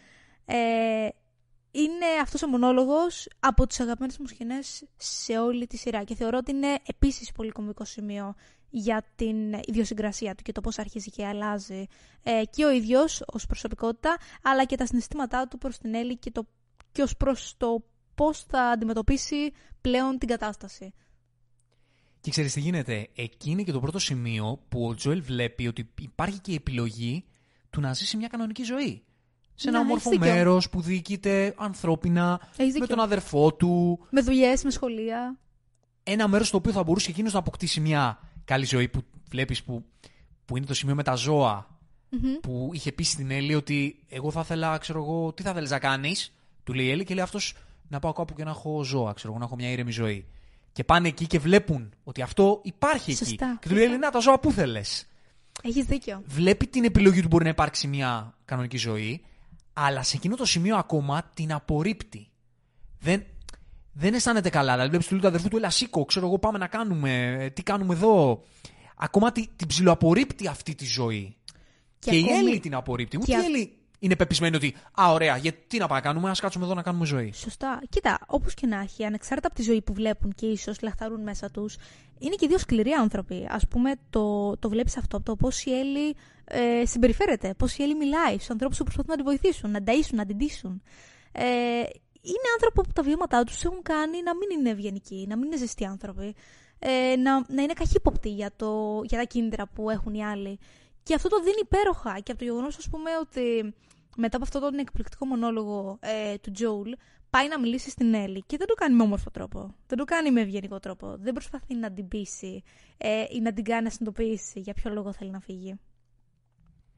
Ναι, γιατί όπως είπες, ο, ο Τζόελ έχει ξεχάσει τι σημαίνει κανονική ζωή εδώ και 20 χρονια Μμμ. Την έχει απορρίψει κιόλας, δεν αισθάνεται καλά με αυτό. Και ξέρεις τι, έχει ξεχάσει πώ είναι να είναι πατέρας. Ναι. Πώ είναι να νοιάζεται πραγματικά, πώ είναι να, να έχει μία αιστεία η οποία τον καλύπτει συναισθηματικά. Ναι, και ακριβώς. όταν βλέπει την πιθανότητα, την απορρίπτει. Γιατί δε- δεν αισθάνεται καλά με αυτό. Και απ' την άλλη είναι η Έλλη, η οποία δεν το έχει γνωρίσει και ποτέ αυτό. Οπότε, όπως είπες, τους συμπεριφέρεται και λίγο απότομα, τους είναι λίγο άσχημα, γιατί δεν, δεν ξέρει πώς να λειτουργεί μέσα σε αυτό. Σωστά. Και δεν είναι και πεπισμένη ότι αυτό είναι που, που έχω να κάνω. Γιατί έχοντας χτίσει και αυτή ε, τη φιλοσοφία της μέσα από όλα αυτά τα ρεθίσματα που έχει ζήσει μέχρι στιγμής, την απώλεια των ανθρώπων, το πόσο δύσκολη είναι η κατάσταση, το πόσο αυτό το μεταπόκαλυψ ε, πνίγει και ε, διαλύει τους ανθρώπους. Οπότε, μέσα από όλα αυτά και η ίδια αρχίζει να αναπτύσσει την έννοια του σκοπού. Ακριβώς. Ότι αυτό που έχω, ίσως όλα αυτά να τα λύσει τα προβλήματα. Πώς σου φάνηκε η σκηνή όπου ο Τζόουλ της ανακοινώνει ε, ότι θα την αποχωριστεί στην ουσία συγκριτικά με το παιχνίδι; Γιατί από όσο είδα από parallels ε, συγκριτικά με το παιχνίδι, είναι δοσμένη η σκηνή υπέροχα. Εγώ θα πω ότι λειτουργεί στη σειρά και ακόμα καλύτερα. Ναι, λειτουργεί ακόμα καλύτερα γιατί είναι ρε παιδί μου ο Πέδρο Πασκάλ καταπληκτικός. Όχι ότι ο Τρόι Μπέικερ που δανείζει τη φωνή του στο game δεν είναι καταπληκτικός, αλλά αυτές οι σκηνές, όπως και να έχει, στο live action λειτουργούν καλύτερα. Ναι, βέβαια. Γιατί ο Πέδρο Πασκάλ με τρία βλέμματα σου βγάζει πολύ ψυχισμό. Στο animation, στο, στο game, δεν μπορεί αυτό να περάσει με αυτόν τον τρόπο, όσο καλή δουλειά και να γίνει. Οπότε, στο live action αυτό το πράγμα λειτουργεί πάρα πολύ. Αυτό που μου άρεσε πάρα πολύ σε αυτή τη σκηνή είναι το γεγονός ότι ακόμη βλέπεις μια πίστευτα αμυντική στάση από τον Τζόουλ. Γυρίζεις και της λέει: Α πούμε, έχει δίκιο. Δεν είσαι κόρη μου, ό,τι και να κάνεις. Ε, τη στιγμή όπου η Έλλη αρχίζει και προσπαθεί να τον προσεγγίσει. Που του λέει ότι τόσα χρόνια και εγώ έχω χάσει ανθρώπους και νιώθω μόνη, εκτός από πλέον που είχα εσένα. Και δεν το συνειδητοποιείς καν αυτό. Είναι μπροστά στα μάτια σου και δεν μπορείς καν να το συνειδητοποιήσεις. Είναι η πρώτη σκηνή, νομίζω, που βλέπουμε την Έλλη να κάνει το παραπάνω βήμα ε, στο να κτίσει μια σχέση λίγο πιο ζεστή μεταξύ τους. Αλλά ακόμα δεν έχει ανοιχτεί Όχι. ο, ο Τζόελ. Γιατί ακόμα δεν μπορεί να μπει στο καλούπι του. Έχω την πιθανότητα στα χέρια μου να, να ζήσω μια οκ ζωή. Εγώ δεν πιστεύω αυτό το ότι είναι. Πιστεύω ότι είναι το γεγονός ότι φοβάται να νιώσει παραπάνω. Δεν θα μπορεί να το διαχειριστεί. νομίζω ότι δεν υπάρχει καν στο μυαλό του. Δεν, δεν, δεν το ξέρει, το έχει απορρίψει, έχει πάγο στην καρδιά του. Δεν μπορεί συναισθηματικά. Ξέρεις πώς είναι ότι ε, βλέπεις έναν άνθρωπο, ας πούμε, και για κάποιο λόγο δεν τον συμπαθείς. Ε, δεν υπάρχει κάποιος λόγος. Και λες ότι, «OK, γιατί να μην τον συμπαθώ, ξέρω εγώ, δεν έχω κάποιο λόγο, αλλά δεν ταιριάζουν τα χνώτα ρε παιδί μου. Οπότε δεν μπορεί συναισθηματικά να είσαι οκ μαζί του, όσο και αν τα δεδομένα στο μυαλό σου είναι ότι οκ, γιατί να μην είσαι. Ξέρεις, πολλές φορές ο ψυχισμός ενός ανθρώπου, παρότι η λογική του λέει ότι μπορείς να το κάνεις αυτό και να είσαι οκ, αλλά δεν ταιριάζει ψυχικά στην κατάστασή σου. Βέβαια. Ή όπως, ας πούμε, Βέβαια. έχεις, έχεις μαύρες σου μια μέρα. Και λες, OK, okay, βλέπεις την παρέα σου, πας στην παρέα σου και η παρέα σου είναι μια χαρά. Και λες, γιατί να μην είμαι κι εγώ μια χαρά; Αλλά δεν το αισθάνομαι, δεν μπορώ να είμαι μια χαρά. Έτσι είναι και ο, και ο Τζόλι, νομίζω, ότι δεν μπορεί να είναι καλά. Είναι τόσο το σκοτάδι ακόμα μέσα του, το οποίο δεν τον αφήνει να είναι ανοιχτή. Είναι όμως, ξέρεις τι, νομίζω ότι σε αυτό το σημείο γνώριζε μέσα του ότι έχει αρχίσει και νοιάζεται. Και γι' αυτό το λόγο δεν θέλει να συνεχίσει να αναπτύσσει ε, τη σχέση που έχει με την Έλλη. Γιατί ξέρει ότι θα δει παραπάνω και φοβάται ότι ίσως έρθει τη στιγμή που δεν θα μπορέσει να την προστατεύσει, ας πούμε. Και λέει στον αδερφό του ότι πήγαινε εσύ και βοήθα εσύ την, την Έλλη. Αλλά μάλλον το μετάνιωσε. Και να σου πω κάτι.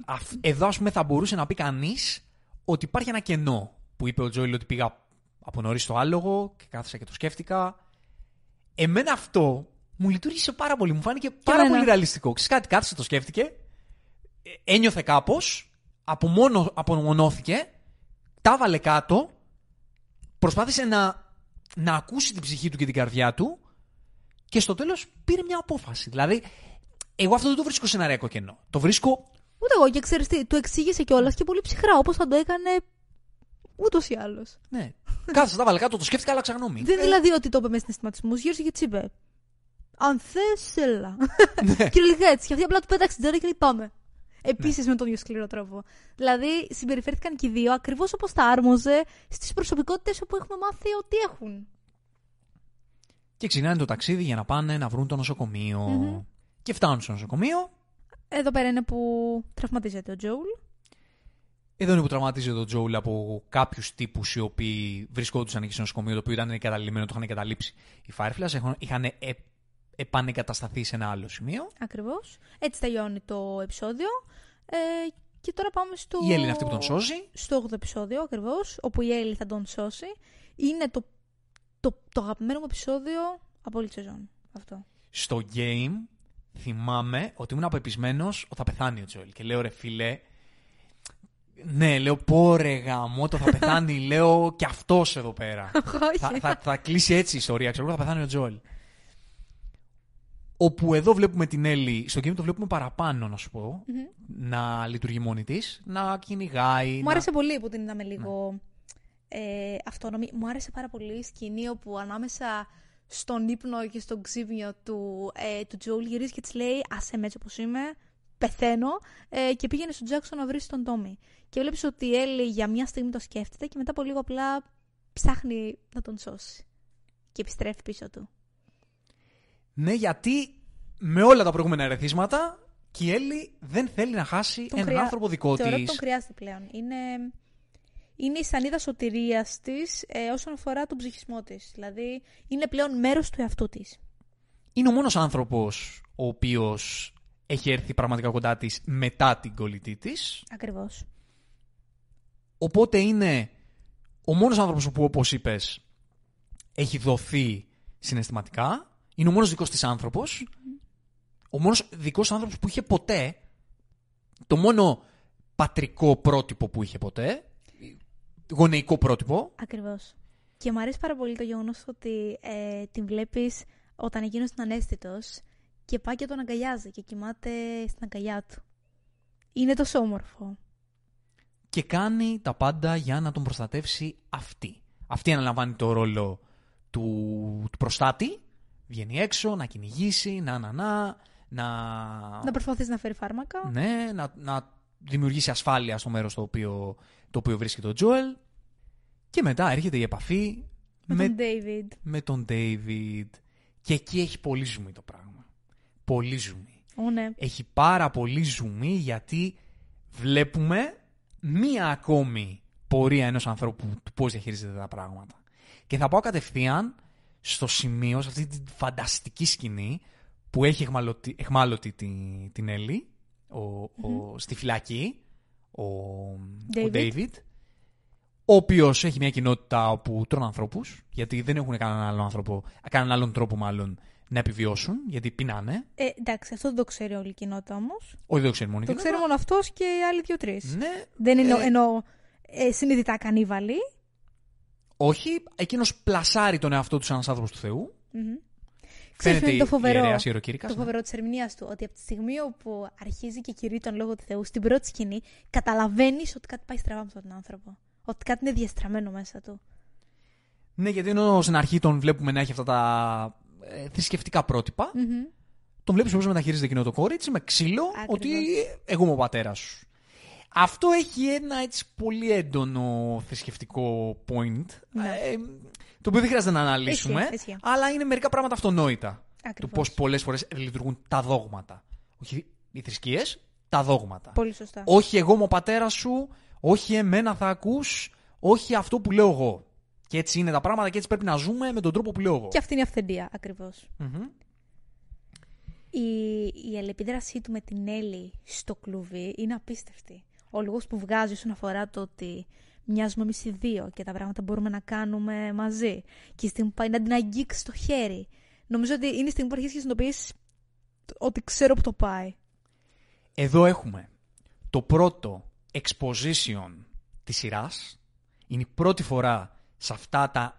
και μοναδική. Σε αυτά τα εννέα επεισόδια όπου έχουμε exposition, ουσιαστικό, το οποίο όμως ναι μεν θα μπορούσε να πει κανείς ότι είναι λίγο χοντροκομμένο με την έννοια ότι είπε τα πάντα ο Ντέιβιτ, την κάθισε κάτω την Έλλη και της είπε ό,τι αφορούσε εκείνον, πώς βλέπει τα πράγματα, τη φιλοσοφία του, το ποια είναι η αρχή του, ποια είναι η μέση, ποιο είναι το τέλος του, το backstory του. Τι τα είπε όλα, αλλά Εμένα μου άρεσε αυτό. ήταν τόσο καλογραμμένο που δεν μπορείς να, να έχεις παράπονο. Γιατί είναι μεν exposition, αλλά όταν είναι τόσο καλό το γράψιμο και όταν αυτά που τις, ε, αυτά που τις λέει και το δικό του backstory έτσι όπως το περιγράφει και η δική του φιλοσοφία έχουν τόση, ε, τόση μεγάλη ανταπόκριση στο θέμα της, ε, της ιστορίας που ε, δεν μπορείς να, να μην ε, εντυπωσιάζεσαι και να μην ικανοποιείσαι. Μα ξέρεις τι, αυτός ναι. είναι ο σκοπός, ενώ το, το γεγονός ότι έγινε exposition είναι τόσο... Είναι φανερά επιτεδευμένο, δηλαδή της τα λέει όλα εκείνος και δεν στα δείχνει ε, η σειρά από μόνη της, επειδή προσπαθεί να πει στην ίδια.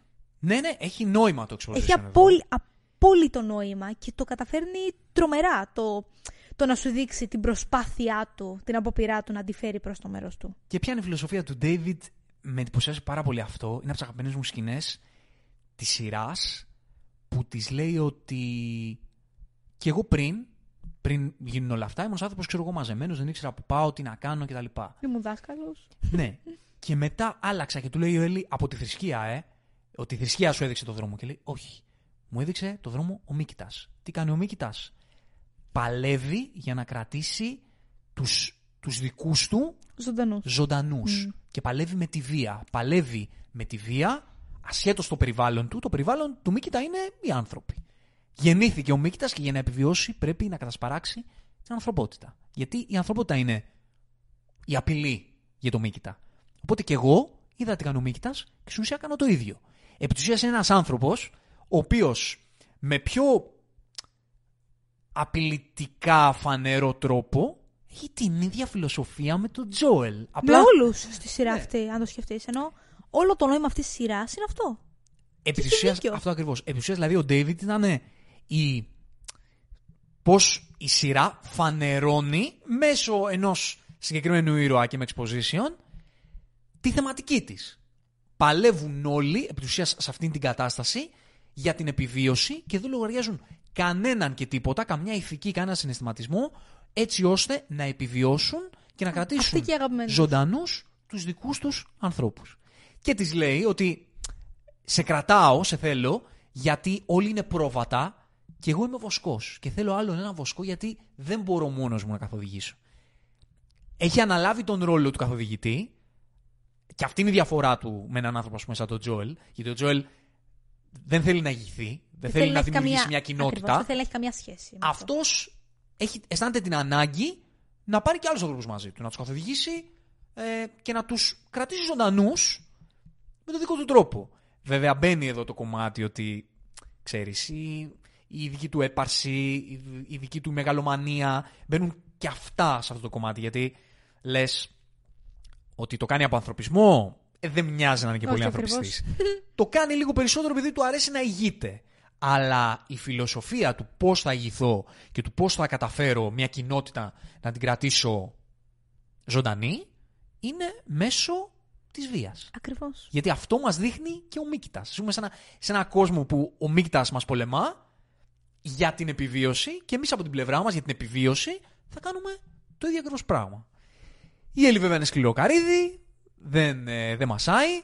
Έχουμε σε αυτό το σημείο, σε, αυτή τη, σε, αυτή τη, σε αυτά τα επεισόδια, και το χαρακτήρα του James, όπου είναι ο χαρακτήρας του Troy Baker, όπου είναι ο άνθρωπος που δίνει τη φωνή του στον Joel, ο οποίος θα έκανε πολύ καλό live action Joel.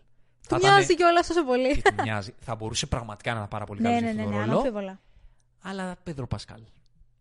Δεν πειράζει. Να σου πω κάτι. Είναι και πάλι πανέμορφο που είχε αυτό το πατημα που Μμμ. τον τίμησαν έτσι. Αυτό τον υπέροχο ηθοποιό που γέννησε το ρόλο. Ε, και ήταν και πολύ καλός σε αυτό που είχε να κάνει, έτσι. Που ήταν το τσιράκι του, ας πούμε, το λίγο πιο αιμονικά βίαιο του David.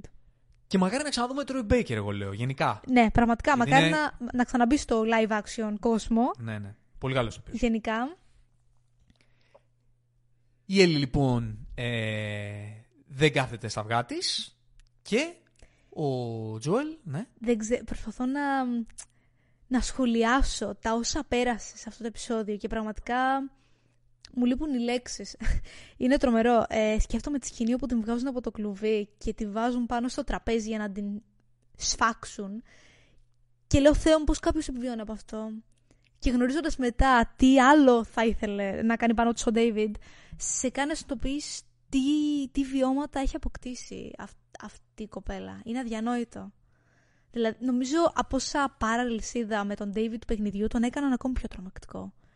Τον έκαναν ακόμη πιο τέρας αυτόν τον άνθρωπο.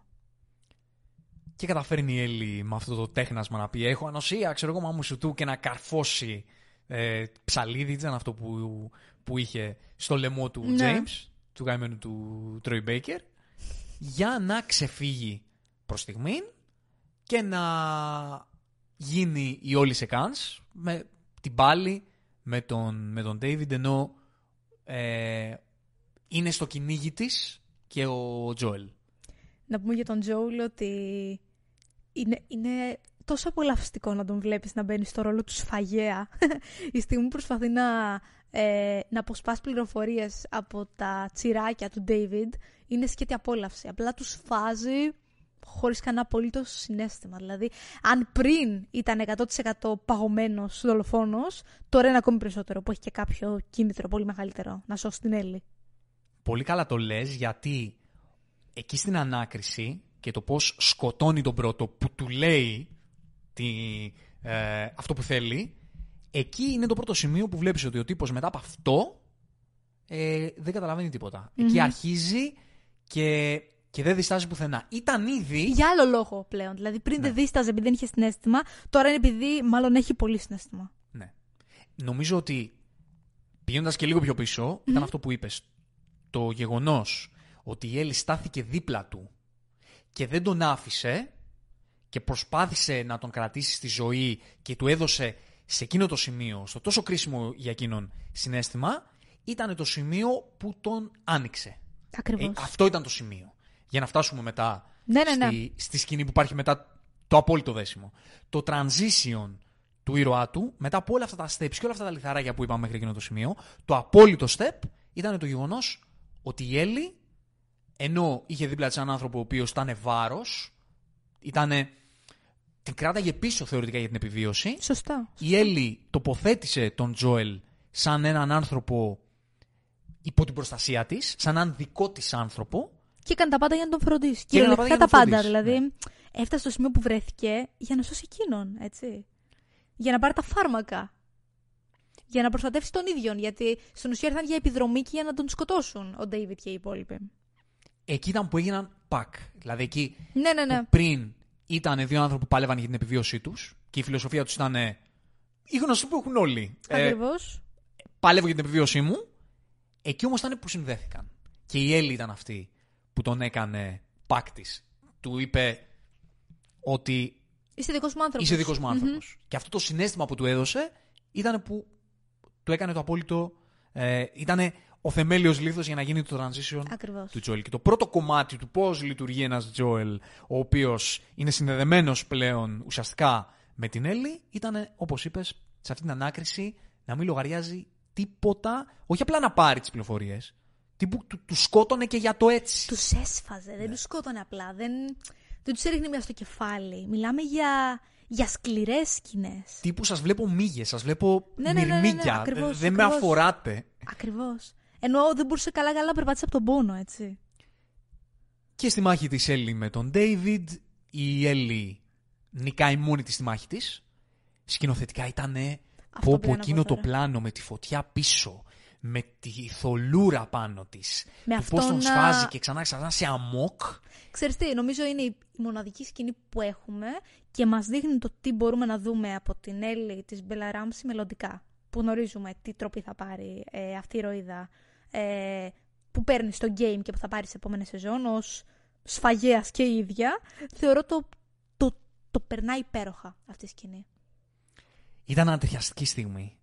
Ε, Έβλεπες την Έλλη σε αμόκ, ε, έβλεπες Δεν μπορείς τη να μιλήσεις. φωτιά, την, την απελπισία, δηλαδή ήταν ένα εντός αγωγών action scene, πολύ βαριά συναισθηματικό, ε, Σε άδειασε πραγματικά. Δεν νομίζω ότι συγκλονιστικό. σου άφηνε κάτι μέσα σου.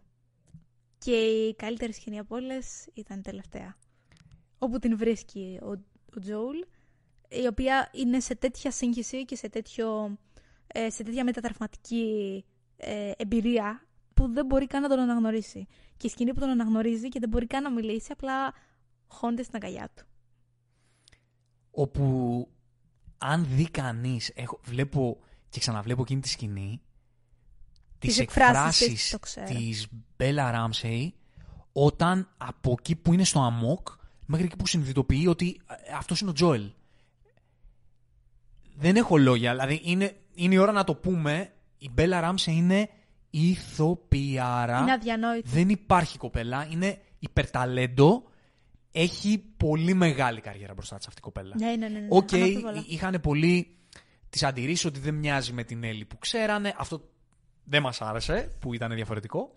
Με την ε, Έλλη όπως την ξέρανε από το game, που ήταν πιο girly, ας πούμε. Και η Bella Ramsey είναι, έχει λίγο διαφορετικό στυλάκι. Πιο aggressive, λίγο πιο αλητία, λίγο πιο χαμίνη. Εγώ πιστεύω ότι ταιριάξε ακόμη περισσότερο με την ιστορία που λέει αυτή Ναι. η σειρά. Συμφωνώ. και κάνει ακόμη πιο δραματική ε, την αλλαγή στην ψυχοσύνθεσή της αυτή τη σκηνή. Δεδομένου ότι ξέρεις πόσο σκληρή ήταν, βλέποντας αυτή τη σκηνή να είναι τόσο ε, εύθραυστη, τόσο ευαίσθητη, ε, είναι, σο- είναι σοκαριστικό, είναι σπαρακτικό. Και βλέποντας τον Τζόουλ να λέει, να την αποκαλεί όπως αποκαλούσε την κόρη του, θεωρώ ότι απλά δένει το γεγονός ότι πλέον αυτός ο άνθρωπος σημαίνει τα πάντα για εκείνον. Εκεί έγινε κόρη του. Εκεί έγινε κόρη του. Να. Εκεί έγινε κόρη του. Εκεί ο πατέρας βρήκε την κόρη και η κόρη τον πατέρα. Εκεί έγιναν Ακριβώς. Έχει γίνει ολοκληρωτικά οικογένεια. ζευγάρι. Μμμ. Και αυτό ακριβώς που είπες, για μένα προσωπικά, δηλαδή στο ψυχισμό τον δικό μου, ένα από τα πράγματα που με συγκινεί περισσότερο σε αυτή τη ζωή είναι να βλέπω ανθρώπους οι οποίοι εξωτερικά είναι τόσο ανέγκυχτοι συναισθηματικά, του πώς κάποιες φορές ανοίγει ένα παράθυρο και βλέπεις τι έχουν μέσα τους.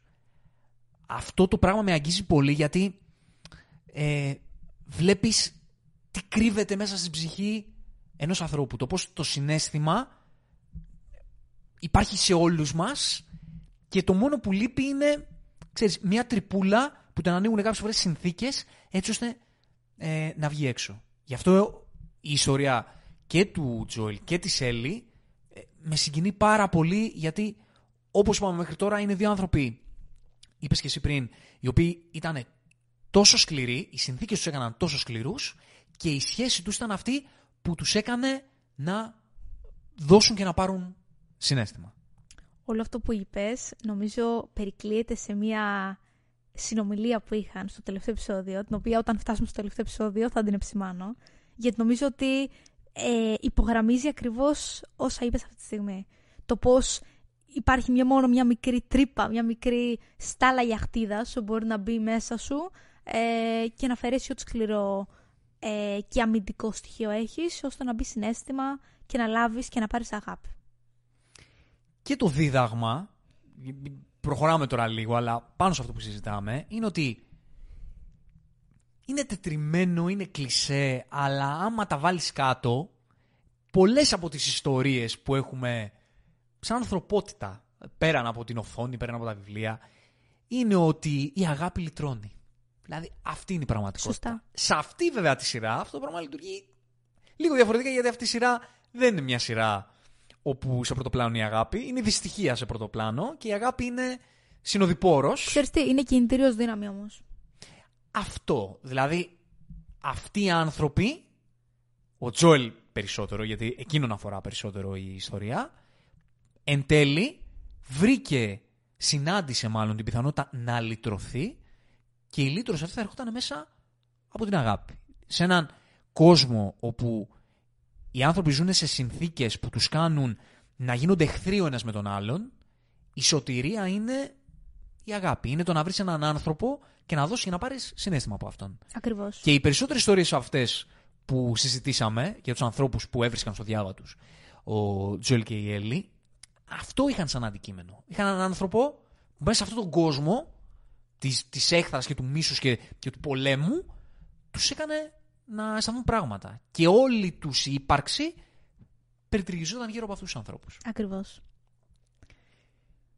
Αυτό το baby girl λοιπόν ήταν που πάντρεψε το, τον πατέρα με την κόρη και την κόρη με τον πατέρα και στο ένα το επεισόδιο βλέπουμε την πλήρη μετάλλαξη του Τζόελ. Βλέπουμε ένα Τζόελ να μιλάει εντελώς διαφορετικά, ένα Τζόελ να λειτουργεί απέναντι στην Έλλη εντελώς διαφορετικά, να σου προτείνει να παίξουν παιχνίδια, να της λέει ε, έλα να κάνουμε πλάκα, να της λέει η κόρη μου έκανε αυτό και τι καλή παρέα που θα κάνεις με την κόρη μου. Ξέρεις τι, εδώ πέρα είναι ακόμη πιο χαμογελαστός και πρόσχαρος, ακόμη και από το πρώτο επεισόδιο. Ναι, Είναι σαν να, να έχει ανάγκη πλέον την αλληλεπίδραση, να έχει ανάγκη να νιώσει το δέσιμο και την, την, την τρυφερότητα, στα πλαίσια φυσικά που έχει αυτή η σχέση. Ξέρεις, Ε, είναι όπως μια ερωτική σχέση. Πώς ας πούμε στην αρχή φλερτάρεις με κάποιον και έχετε μια απόσταση. ε, Ναι, ακριβώς. Ναι, μην υπάρχει συνέστημα μεταξύ σας, αλλά δεν το έχετε αναπτύξει ακόμα, δεν Ναι, το είναι έχετε συνέχεια αγκαλιά, ας ανταλλάξει. πούμε. Μμ; Δεν είναι συνέχεια αγκαλιά, ας πούμε. Ναι, φλερτάρεις στην αρχή. Ακριβώς, ακριβώς. Και με το που έρθει ας πούμε το πρώτο φιλί, ε, η, η πρώτη φορά που, που περνάτε τη νύχτα μαζί, μετά ο ένας πέφτει πάνω στον άλλον και ξέρεις. Ακριβώς. Και, και δίνονται ε, στο full. Αυτό βιώνει ο Τζολ. Δηλαδή μετά από αυτή τη σκηνή που συνδέθηκαν συναισθηματικά, μετά της έχει δοθεί εντε, εντελώς. Μιλάει για την κιθάρα και το πώς θέλει να της μάθει. Δηλαδή, μαθαίνουμε και πράγματα για το παρελθόν του. Βλέπεις, μετά είναι πατέρας σε εκείνο το σημείο. Ακρι- δηλαδή ακριβώς, μετά ακριβώς. είναι πατέρας. Αρχικά είναι το επεισόδιο που νομίζω μιλάει περισσότερο από όλα τα επεισόδια. Ναι. Μιλάει μόνο αυτό σχεδόν. Κάτι το οποίο είναι υπέροχο. Μου αρέσει πάρα πολύ πώς δόθηκε από την Μπέλα το πώς διαχειρίζεται τα όσα έζησε. Τη βλέπουμε να μην είναι ο εαυτό τη σε όλο το επεισόδιο, να είναι σιωπηλή, να, να είναι σε ένα άλλο σύμπαν. Και είναι υπέροχο το πώς βλέπεις τον Τζόλι να ανησυχεί γι' αυτό. Και το πώς προσπαθεί να φέρει όλα αυτά τα ανέκδοτα και τις ιστορίες όσον αφορά το παρελθόν του, ε, για να την προσεγγίσει και να την κάνει να θυμηθεί τον παλιό της αυτό. Και εκεί είναι που η Έλλη νομίζω αρχίζει και τοποθετεί στο μυαλό της ότι έχει ένα σκοπό. Γιατί όπως η ιστορία του Τζόελ χτιζόταν έτσι ώστε να λιώσει τον πάγο της καρδιάς του και να δοθεί στον άνθρωπο που, που του έτυχε σε αυτή τη ζωή και να αποκτήσει έναν προορισμό, έτσι η Έλλη χτιζόταν για το δικό της σκοπό. Όπου ο δικός της σκοπός ήταν αρκετά αντίθετος με τον, ε, με τον σκοπό του, του Τζόελ. Ήτανε Αυτό, υπάρχει και σε ένα διάλογο κιόλας στο επεισόδιο. Ναι. Πες μας γι' αυτό. Ε, ίσως είναι καλή στιγμή να αναφέρουμε ένα επεισόδιο το οποίο δεν αναφέραμε μέχρι τώρα, το έκτο επεισόδιο, ε, για το οποίο αναφέρεται η Ράιλι, η φίλη της. Δεν μιλήσαμε για τη Ράιλι. Δεν ναι. μιλήσαμε. Το αναφέρω τώρα επειδή την αναφέρει και η ίδια η Έλλη σε αυτό Σωστό. το επεισόδιο, στον Τζόουλ, ε, όπου παίρνουμε αρκετά feedback γενικότερα για, το, για τη ζωή που έκανε, πώς μεγάλωσε, ε, πώς εκπαιδεύτηκε, πώς βασικά Στη Φέδρα. την εκπαίδευαν στη Φέδρα, ακριβώς. Μάθαινε να είναι αντίπαλοι με, του... Ακριβώς. με τους Firefly. Και δεν είχαν αγαλουχήσει στο κλίμα του να είσαι συνεπής, να είσαι υπάκουη, γιατί μπορεί να γίνεις κι εσύ ε, άνθρωπος που επικαλείται την τάξη. Ε, και βλέπουμε σε αυτό το επεισόδιο τη φίλη της, την κολλητή της, η οποία απ' την άλλη έχει πάει στους Fireflies. Ε, εντάξει, τώρα ας μην πούμε σε λεπτομέρειες για αυτό το επεισόδιο. Όχι. Ας ε, έρθουμε στο γεγονός ότι μαθαίνουμε στο φινάλε ότι αναγκάστηκε να την σκοτώσει. Την, την καλύτερη της φίλη, την οικογένειά της. Ε, μια κοπέλα που, από όσο είδαμε, της άρεσε κιόλας και μάλλον ξύπνησε και την δική της σεξουαλικότητα. Ε, και τον σκότωσε επειδή δαγκώθηκαν και οι δύο. Απλά δυστυχώς από ό,τι φαίνεται ανακάλυψε τότε η Έλλη ότι είχε ανοσία. Ε, μου άρεσε πάρα πολύ το πώς το ανέφερε αυτό στον Τζόουλ ως το ότι δεν έχω σκοτώσει μόνο όσους ξέρεις, έχω σκοτώσει κι άλλον έναν άνθρωπο και δεν πρέπει όλοι αυτοί οι θάνατοι να είναι για το τίποτα. Πρέπει να έχουν κάποιο σκοπό έτσι ώστε και εκείνη να λυτρωθεί, αλλά και έτσι ώστε να σωθεί η ανθρωπότητα, να μην χρειαστεί να σκοτωθούν άλλοι άνθρωποι. Μου άρεσε πάρα πολύ το πώς το έδωσε αυτό με το γεγονός ότι έχει ένα σκοπό. Και το πώς ο Τζόουλ προσπάθησε ακόμη και εκεί να της πει: Δεν χρειάζεται να τα κάνουμε όλα αυτά, δεν χρειάζεται να προσπαθήσουμε. Μπορούμε να πάμε πίσω στον Τζάξον, να ζήσουμε τη ζωή μας. Τώρα λέει το θέλει αυτό. Τη ζωή που τότε είδε και είχε διαθέσιμη. Τώρα αρχίζει και την θέλει και τη το λέει. Τη λέει: Μήπως να μην πάμε, να τα αφήσουμε όλα, να μην ρισκάρουμε. Ναι, γιατί από τη στιγμή που βρήκε έναν άνθρωπο δικό του, άλλαξε όλη του η κοσμοθεωρία. Ακριβώς. Ε, άρχισε να επέλεξε τη ζωή. Και μέσα σε όλα αυτά που πέρασε, σου λέει τώρα που έχω έναν άνθρωπο για να ζήσω για εκείνον και έλειωσα τον πάγο της καρδιάς μου και άνοιξα τα συναισθήματά μου, τώρα μπορώ να ζήσω σαν άνθρωπος. Δηλαδή, όλη αυτή η εξέλιξη οδήγησε στο, στο, στο γεγονός όπου ο Τζόελ, στο σημείο μάλλον, όπου ο Τζόελ επιλέγει τη ζωή και η Έλλη, η ίδια διαδρομή, την έκανε να αποκτάει το αίσθημα του προορισμού σε κάτι μεγαλύτερο. Το οποίο τους δίνει. Χωρίς να ξέρει τι είναι αυτό, βέβαια, έτσι. Ακόμη. Δεν ξέρει τι είναι αυτό. Δεν ξέρει, αλλά ακόμα και στο σημείο ε, που είπες, ο ένας θα προτιμούσε να κάτσει σπίτι του με την Έλλη, η άλλη ήθελε να πάει την ιστορία μέχρι τέλου. Ναι, ναι, ναι, έχεις δίκιο, έχεις δίκιο σε αυτό. Και είναι και το σημείο που της λέει ο Τζόιλ ότι είχε πάει να αυτοκτονήσει ότι έφτασε εκείνο το σημείο, αλλά Μπράβο, λοιπόν. Ε, αυτή ήταν η σκηνή λοιπόν, που θέλω να αναφέρω όταν είπες πριν ε, την ατάκα περί σκληρότητας και περί τρύπας όπου χωράει συνέστημα. Αυτή είναι η τρίτη αγαπημένη μου ατάκα από αυτή τη σειρά, όπου γυρίζει και λέει η Έλλη, άρα προφανώς ο χρόνος θεραπεύει όλες τις πληγές. Ε, αναφερόμενος στο γεγονός ότι ο Τζόουλ πήγε να αυτοκτονήσει από την απελπισία του που έχασε στην κόρτ. Και γυρνάει και της λέει, αυτή αυτή η πληγή δεν έκλεισε με τον χρόνο. Εννοώντας την ίδια. Είναι από τις αγαπημένες μου σκηνές σε όλη τη σειρά αυτή. Θεωρώ ότι περικλεί όλο το συνέστημα και το νόημα ε, αυτής της ιστορίας. Που της λέει ουσίας ότι εσύ η ζωή μου εσύ την άλλαξες. Εσύ μου έβγαλε από την απελπισία μου. Και εκείνη που ανοίγεται και λίγο η Έλλη. Και το συνειδητοποιεί. Επίσης είναι τρομερό το πώς δείχνει συναισθηματικά να το συνειδητοποιεί. Αυτή νομίζω ήταν η σκηνή. Αυτή η μετά η τελευταία ήταν η σκηνή που ανέβασα story στο Instagram του Zero του Hero. Να μας κάνετε follow, άμα θέλετε. Γιατί ανεβάζουμε ωραία πράγματα. Και τα συζητάμε κιόλας, όλα αυτά που συζητάμε και εδώ. Όπου θα δώσω τώρα ένα, ένα tip. Θα δώσω τώρα ένα tip για αυτό που συζητάγαμε πριν. Το οποίο λειτουργεί σε μένα και το ανακάλυψα ε, στη, στο, στην αναζήτησή μου στα social media γενικότερα και στα βιντεάκια που βλέπουμε κτλ για να δεις, για να ανοιχνεύσεις την υποκριτική ενός ηθοποιού, πολλές φορές βοηθάει να βλέπεις σκηνές χωρίς ήχο. Γιατί άμα κάνεις focus μόνο στα expressions και δεν έχεις τον ήχο, βλέπεις τις εκφράσεις και ανοιχνεύεις περισσότερο την υποκριτική δουλειά ενός Το πώς παραδίδει ε, εκφραστικά τις ατάκες. Και έβλεπα την Μπέλα Ράμψη σε αυτό το κοντινό το πόσο τεχνικά έβαζε αυτές τις μικροεκφράσεις σε κάθε ατάκα και λέω ρε φίλε τι κάνει η ηθοποιάρα; Είναι αδιανόητη, είναι, είναι απίστευτη. Μιλάμε για τρομερό φόκους η τύπησα αυτή στο πώς παραδίδει κάθε ατάκα, κάθε λέξη το πώς την δίνει. Έχεις δίκιο, έχεις δίκιο, είναι απίθανη. Είναι απίθανη πραγματικά. Αλλά καταλήγω γύρω σε αυτό που είπες ότι λίγο πριν το μεγάλο φινάλε, εκεί είδαμε την το τέλος της εξέλιξης του Τζόελ. Ξέρεις τι, εκεί ήταν εξομολόγηση αγάπης. Ο ένας για τον άλλον. Και σε δηλαδή... μια άλλη σειρά, σε μια άλλη ιστορία, και θα μπορούσε να τελειώσει πάρα πολύ ωραία αυτή η ιστορία. Δεν θα μπορούσε να τελειώνει εκεί και να λέγανε Α ρε παιδί μου, πάμε πίσω στο Τζάξον να κάνουμε τη ζωή μας ως οικογένεια. Ναι. Μια άλλη ιστορία θα τελειώνει έτσι. Ε, όχι όμως αυτή. Όχι αυτή. Όχι όμως αυτή. Γιατί πάνε στο νοσοκομείο, εκεί είναι οι Fireflies, τους ε, απασφαλίζουν, όχι τους απασφαλίζουν μάλλον, τους ε, τσεχμαλωτίζουν. Ακριβώς.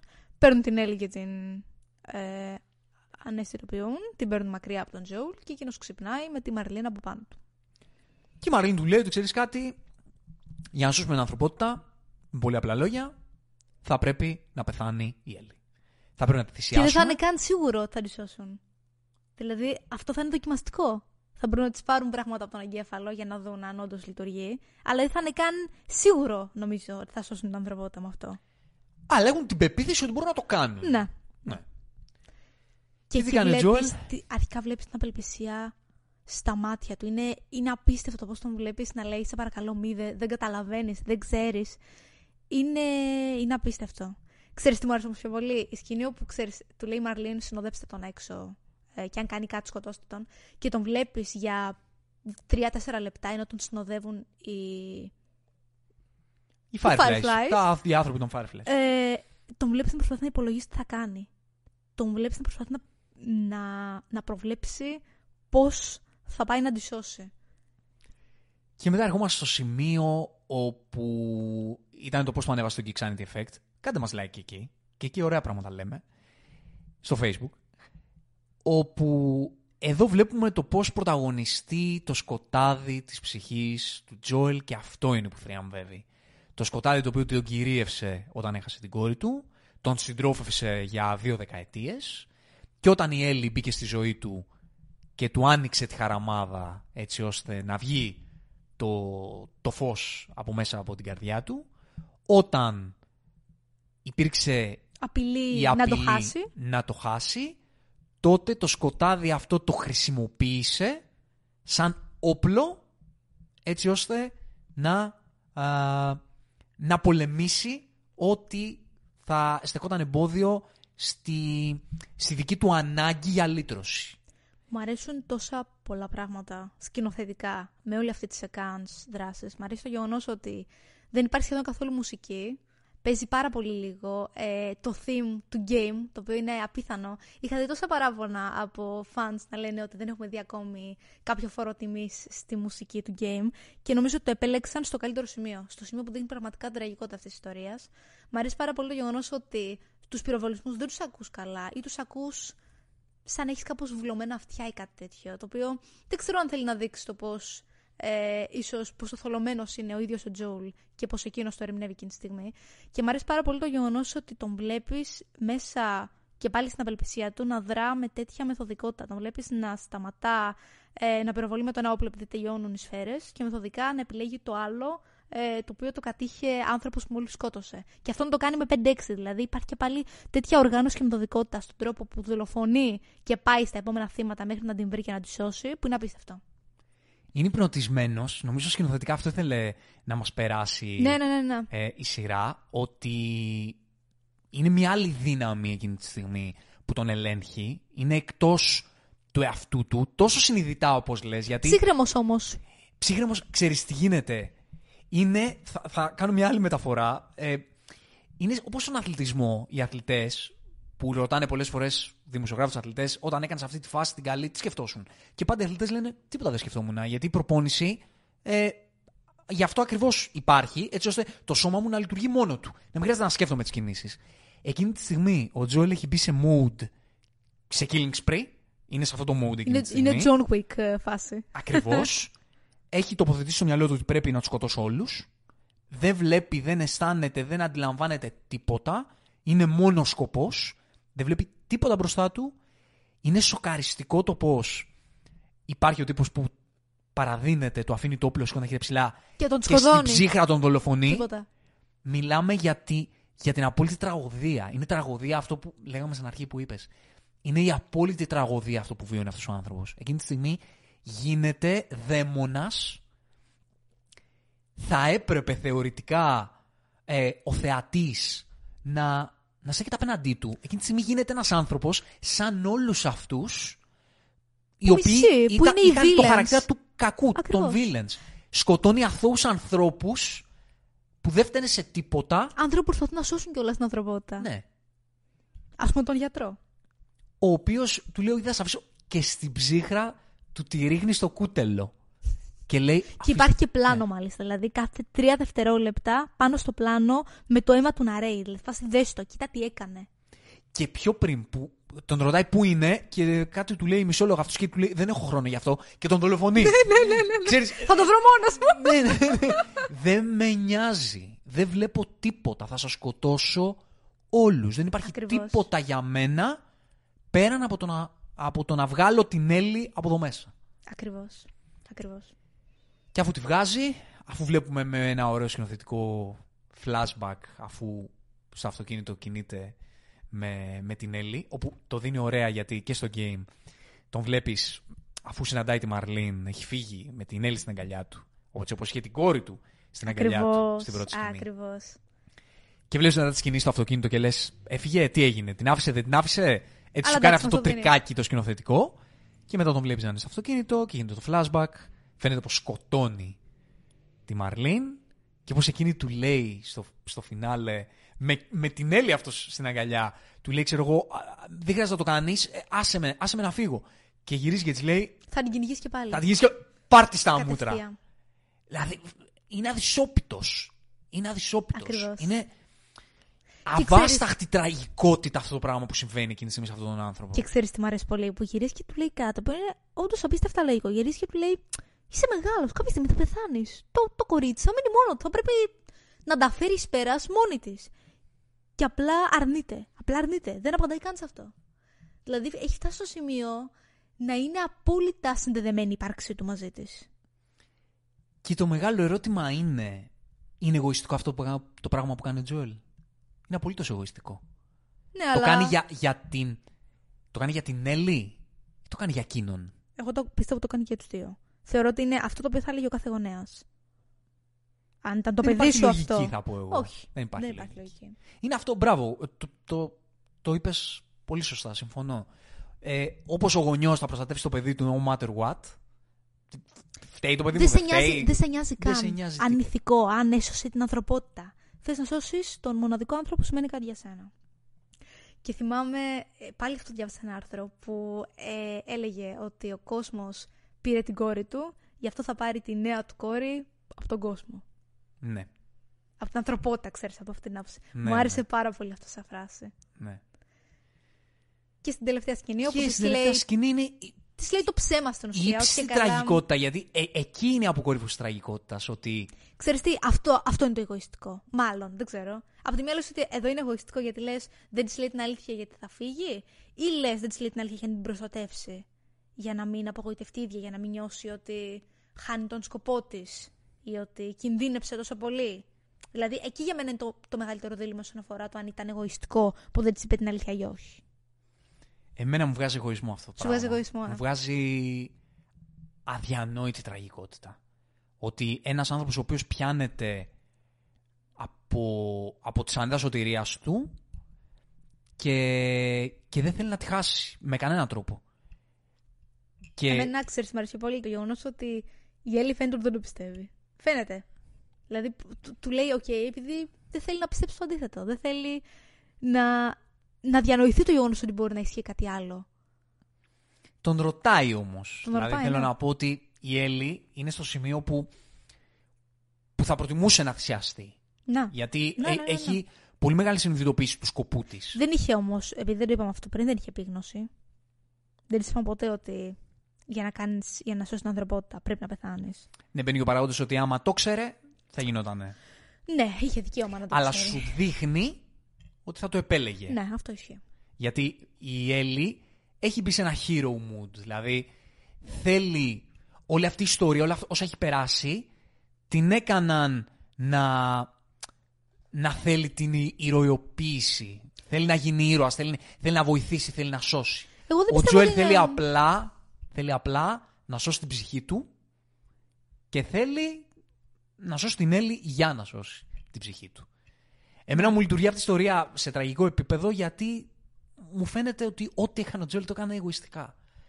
Το έκανε γιατί ήταν ένας άνθρωπος δυστυχισμένος, απεγνωσμένος, βυθισμένος στο σκοτάδι και στην κατάθλιψη και η μοναδική του ευκαιρία για λύτρωση περνάει μέσα από το να αποδοπατήσει οτιδήποτε άλλο και αυτό κάνει.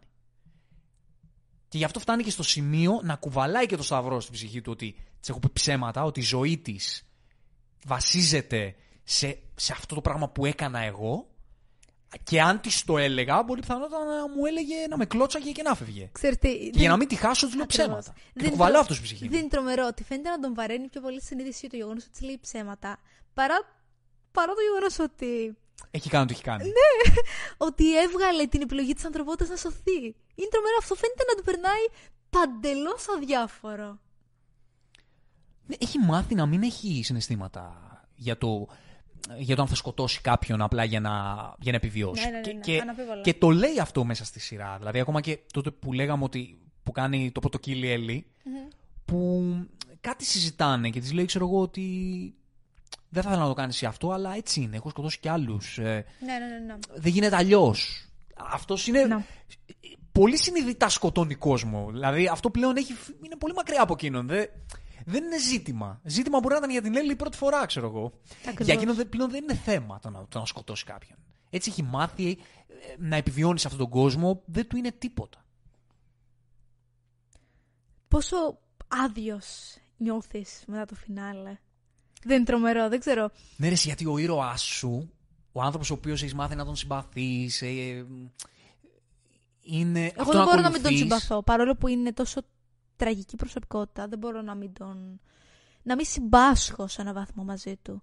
Γιατί όσο εγκληματικό από πάρα πολλές απόψεις και να είναι αυτό που έκανε, είναι και βαθιά ανθρώπινο. Και είναι κάτι που ξέρεις ότι ο άνθρωπος δίπλα σου τον το έκανε. Και στον το έκανε πιθανότατα. Αυτό είναι το τραγικό. Γιατί έτσι είναι ανθρώπινη φύση. Εκεί, έτσι καταλήγουν τα πραγματα Δηλαδή στο ότι ο καθένας μπορεί να δώσει τη δική του ερμηνεία σε ηθικό επίπεδο για το τι είναι σωστό και τι είναι λάθος. Ο ρόλος όμως της ιστορίας δεν είναι να σου πει τι είναι ηθικό και τι όχι. Όχι, ο ρόλος σωστά. της κάθε ιστορίας είναι να σου πει. Βγάλει «Πάρ' τα το. δικά σου Αυτό συμπεράσματα». είναι. Αυτό είναι, αυτή είναι η τραγικότητα. Εσύ μετέφρασέ τη με τον τρόπο που, που επιθυμείς. Και η σειρά δεν σου δείχνει με το δάχτυλο τίποτα. Σου δείχνει απλά την κατάσταση και τώρα με πιανού το μέρος θέλεις να είσαι εσύ είναι δικό σου θέμα. Ακριβώς. Δεν νομίζω ότι υπάρχει κάποιος βέβαια που θα πει ότι όχι δεν είμαι με τον Τζόελ, αλλά ξέρεις. Στον παρουσιάζει σαν, σαν τέρας όμως εν τέλει. Ναι, ναι, ναι. Στον ακριβώς. παρουσιάζει, δηλαδή δεν σου κρύβεται. Και στην ιστορία. Προσπαθεί να πάρει το μέρος του. Και στην ιστορία άλλων ηρώων είναι το τέρας, έτσι. Ναι. Δεν προσπαθεί να σου οροποιήσει Όχι, όχι. αυτό το πράγμα που κάνει.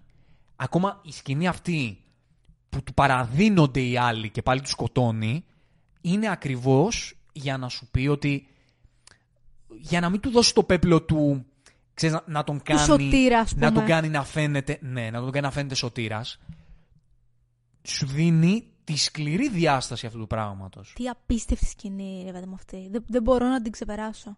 Και το γεγονός ότι και πάλι μέσα στο πόσο βαριά συναισθηματικά ήταν ε, γυρισμένη και πάλι σου έβγαλε την αισθητική του game, δηλαδή πάλι ένιωσες σαν να παίζεις το παιχνίδι, δεδομένου ότι ήταν πάντα πλάτη σου ο Τζόουλ και πάντα κρυβόταν και πάντα.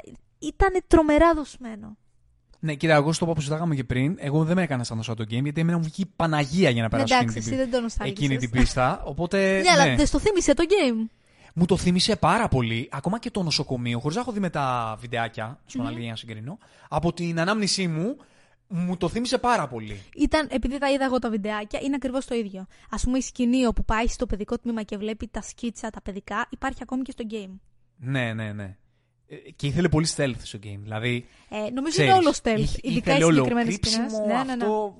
Έπρεπε να βρεις ακριβώς στρατηγική του πώς θα κινηθείς εκεί μέσα, γιατί ήταν πάρα πολλοί οι Fireflies. Ναι, ναι, ναι. ναι. Και έπρεπε πολύ στρατηγικά να Έναν, πηγαίνεις έναν. από σημείο σε σημείο για να, για να τους εξολοθρεύσει όλους.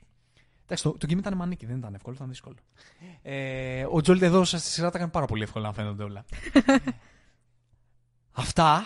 Ε, νομίζω όλοι ανυπομονούμε για τη συνέχεια. Εμείς δεν έχουμε. Δεν γνωρίζουμε ε, από το δεύτερο game, δεν το έχουμε παίξει, δεν γνωρίζουμε τι θα γίνει. Ξέρουμε κάποια πολύ βασικά πράγματα. Εγώ ξέρω λίγα παραπάνω μάλλον από σένα. Ναι. Γιατί ήθελα να Δεν το τα ψάξω. αναζήτησα εγώ. Ναι, εγώ τα αναζήτησα γιατί δεν μπορούσα αλλιώς. Ναι. Το, το ζήτησε η ψυχούλα μου. Εγώ που δεν είμαι Δεν σποϊλεράς, δεν στα λέω, δεν στα λέω, μην ανησυχείς. Δεν θέλω. Ε, ξέρω κάποια βασικά πράγματα. Οκ. Ανυπομονούμε νομίζω πάρα πολύ. Ε, εν κατακλείδι ήταν μια σειρά, ξέρεις θα πω, που μας έκανε να νιώσουμε. Ναι, και αυτό ναι. δεν... Δεν δε, δε, δε, χρεια- δεν χρήζει ανάλυσης. Πώς να σου το πω. Δηλαδή, οκ, τα λέμε, τα αναλύουμε, τα συζητάμε, αλλά για το αν ήταν καλή σειρά ή όχι, που ήταν καλή που δεν είναι, ή που δε, σε ποιο κομμάτι ήταν άστοχη, δεν ξέρω και εγώ τι. Στη συγκεκριμένη περίπτωση είναι από τις περιπτώσεις που δεν έχει σημασία γιατί, για μένα τουλάχιστον, γιατί με έκανε να νιώσω. Και από τη στιγμή που με έκανε να νιώσω, Όλα τα λένε τελείωσε. περιττά. Μμμ. τελείωσε. Και το να υπάρχουν αυτές τις σειρές με τέτοιο brand name, με τέτοια εμπορική δυναμική, που γίνονται, Με τέτοια ονόματα μέσα. ναι, που κάνουν θράψη, με τέτοια τηλεθέαση, με τέτοιο budget και να έχουν τέτοια προσήλωση στο συνέστημα και στο να υπηρετήσουν την ιστορία, υποκλίνομαι. Υποκλίνομαι στον ε, Μάζιν, τον, ε, τον creator, μαζί με τον Duckman, τον creator του, του game, παιχνιδιού. έκανε αυτή τη μεταφορά. Ε, ο Μάζιν δεν, δεν έχω λόγια, ότι όπως έκανε και το Τσερνόμπιλ, το οποίο δεν το είσαι το Τσερνόμπιλ. Όχι, δεν το έχω δει. Ε, δεν Και θέλω. υπάρχει σειρά αυτή. Και έβλεπα πολλά κομμάτια του δημιουργικού στισίματος του τσερνομπιλ του πώς διαχειρίζεται τους ήρωες και, και σκηνοθετικά και σεναριακά το στήσιμο και της σειράς να ταιριάζουν με το, με το The Last of Us. Τι να πω, ε, ξέρω ότι ο Μάζιν τα επόμενα χρόνια θα κάνει μόνο The Last of Us, μακάρι να κάνει και άλλα πράγματα. Ναι, ναι, ναι. Μακάρι να κάνει και άλλα Αναμφίβολα, πράγματα, γιατί ο τύπος αναμφίβολα. ξέρει να δημιουργεί συνέστημα. Και αυτό είναι, και αυτό είναι το σημαντικότερο. Ξέρεις, ήταν τόσο όμορφο το γεγονός ότι επίσης ήταν μια σειρά από την οποία δεν περιμέναμε νομίζω να δούμε το συνέστημα. Γιατί όσο πολύ και να έχεις απολαύσει το game ή όσο και να το έχεις νιώσει, γιατί και πάλι οι ερμηνείες ήταν απίθανες και η ιστορία είναι αυτούσια, είναι ίδια. Και πάλι ρε παιδί μου, πας και βλέπεις αυτή τη σειρά και λες: Θα δω μια ωραία φάνταση σειρά με action, με τύπου ζόμπι, με μωρές χορογραφίες, με πιστολίδι κτλ. Και δεν νομίζω ότι συνειδητοποιήσω ότι θα σε κατακρεουργούσε τόσο πολύ συναισθηματικά ανά επεισόδιο. ξέροντας προσωπικά τη βάση της ιστορίας και το πώς συνέστημα έχει, δεν θα μάντευα ποτέ ότι η στρατηγική επιλογή στην υλοποίηση αυτής της μεταφοράς θα ήταν με focus αυτό που λέμε και ξαναλέμε το Ναι, ναι, συνέστημα ναι, και ναι. την ιστορία. Θα πίστευα ότι θα προσπαθήσουν να αναπτύξουν το universe building, να μας δώσουν πολύ action με τους clickers, να μας δώσουν πολύ clickers, να μας δώσουν πολύ bam-boom και η ιστορία να είναι λίγο πιο διεκπαιρεωτική με τις βασικές αρχές Ακριβώς. της ιστορίας. Ακριβώς. Το ότι θα πάταγε τόσο πολύ σε αυτό το κομμάτι δεν το περίμενα. Και πραγματικά ε, υποκλίνομαι στους ανθρώπους αυτούς που, ε, που είχαν μια τόσο καλλιτεχνική προσέγγιση σε αυτή τη, τη μεταφορά. Και όλη η επιτυχία αυτής της σειράς τους αξίζει πέρα για πέρα. Αναμφίβολα. Μακάρι όλες οι pop εντός εισαγωγικών, γιατί είναι μια pop σειρά. Σωστό. Δεν είναι εννοείται. μια σειρά που απευθύνεται στους ψαγμένους και στους λίγους. Είναι μια σειρά που τη βλέπει όλος ο πλανήτης. Εννοείται, εννοείται. Και είχε και Είναι Game αδια- of Thrones. αδιανόητο ε, hype. Level popularity. Ακριβώς. Και αυτή η σειρά δεν, δεν ακολούθησε την εύκολη οδό, ακολούθησε τη, τη δύσκολη. Και... Και ανταμείφθηκε, πιστεύω. Ναι, ναι, ναι, ναι.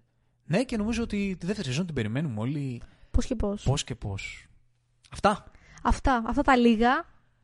Δύο ώρες εδώ πέρα κλαίγοντας σχεδόν για αυτή τη σειρά. Ναι, θα προσπαθούμε λίγο να συνέλθουμε εν τέλει. Τα επόμενα δύο χρόνια, ενάμιση Ναι. πόσο μας μένει, μέχρι να ξαναδούμε το, το δεύτερο μέρος του. Μέχρι να ξαναδούμε την ιστορία αυτή να έρχεται και πάλι, μέχρι να δούμε το δεύτερο μέρος της ιστορίας. Μέχρι τότε θα έχουμε διάφορα ωραία Ου. άλλα πράγματα να πούμε και εδώ θα είμαστε να τα πούμε. Τα λέμε στο επόμενο ηρωικό ταξίδι.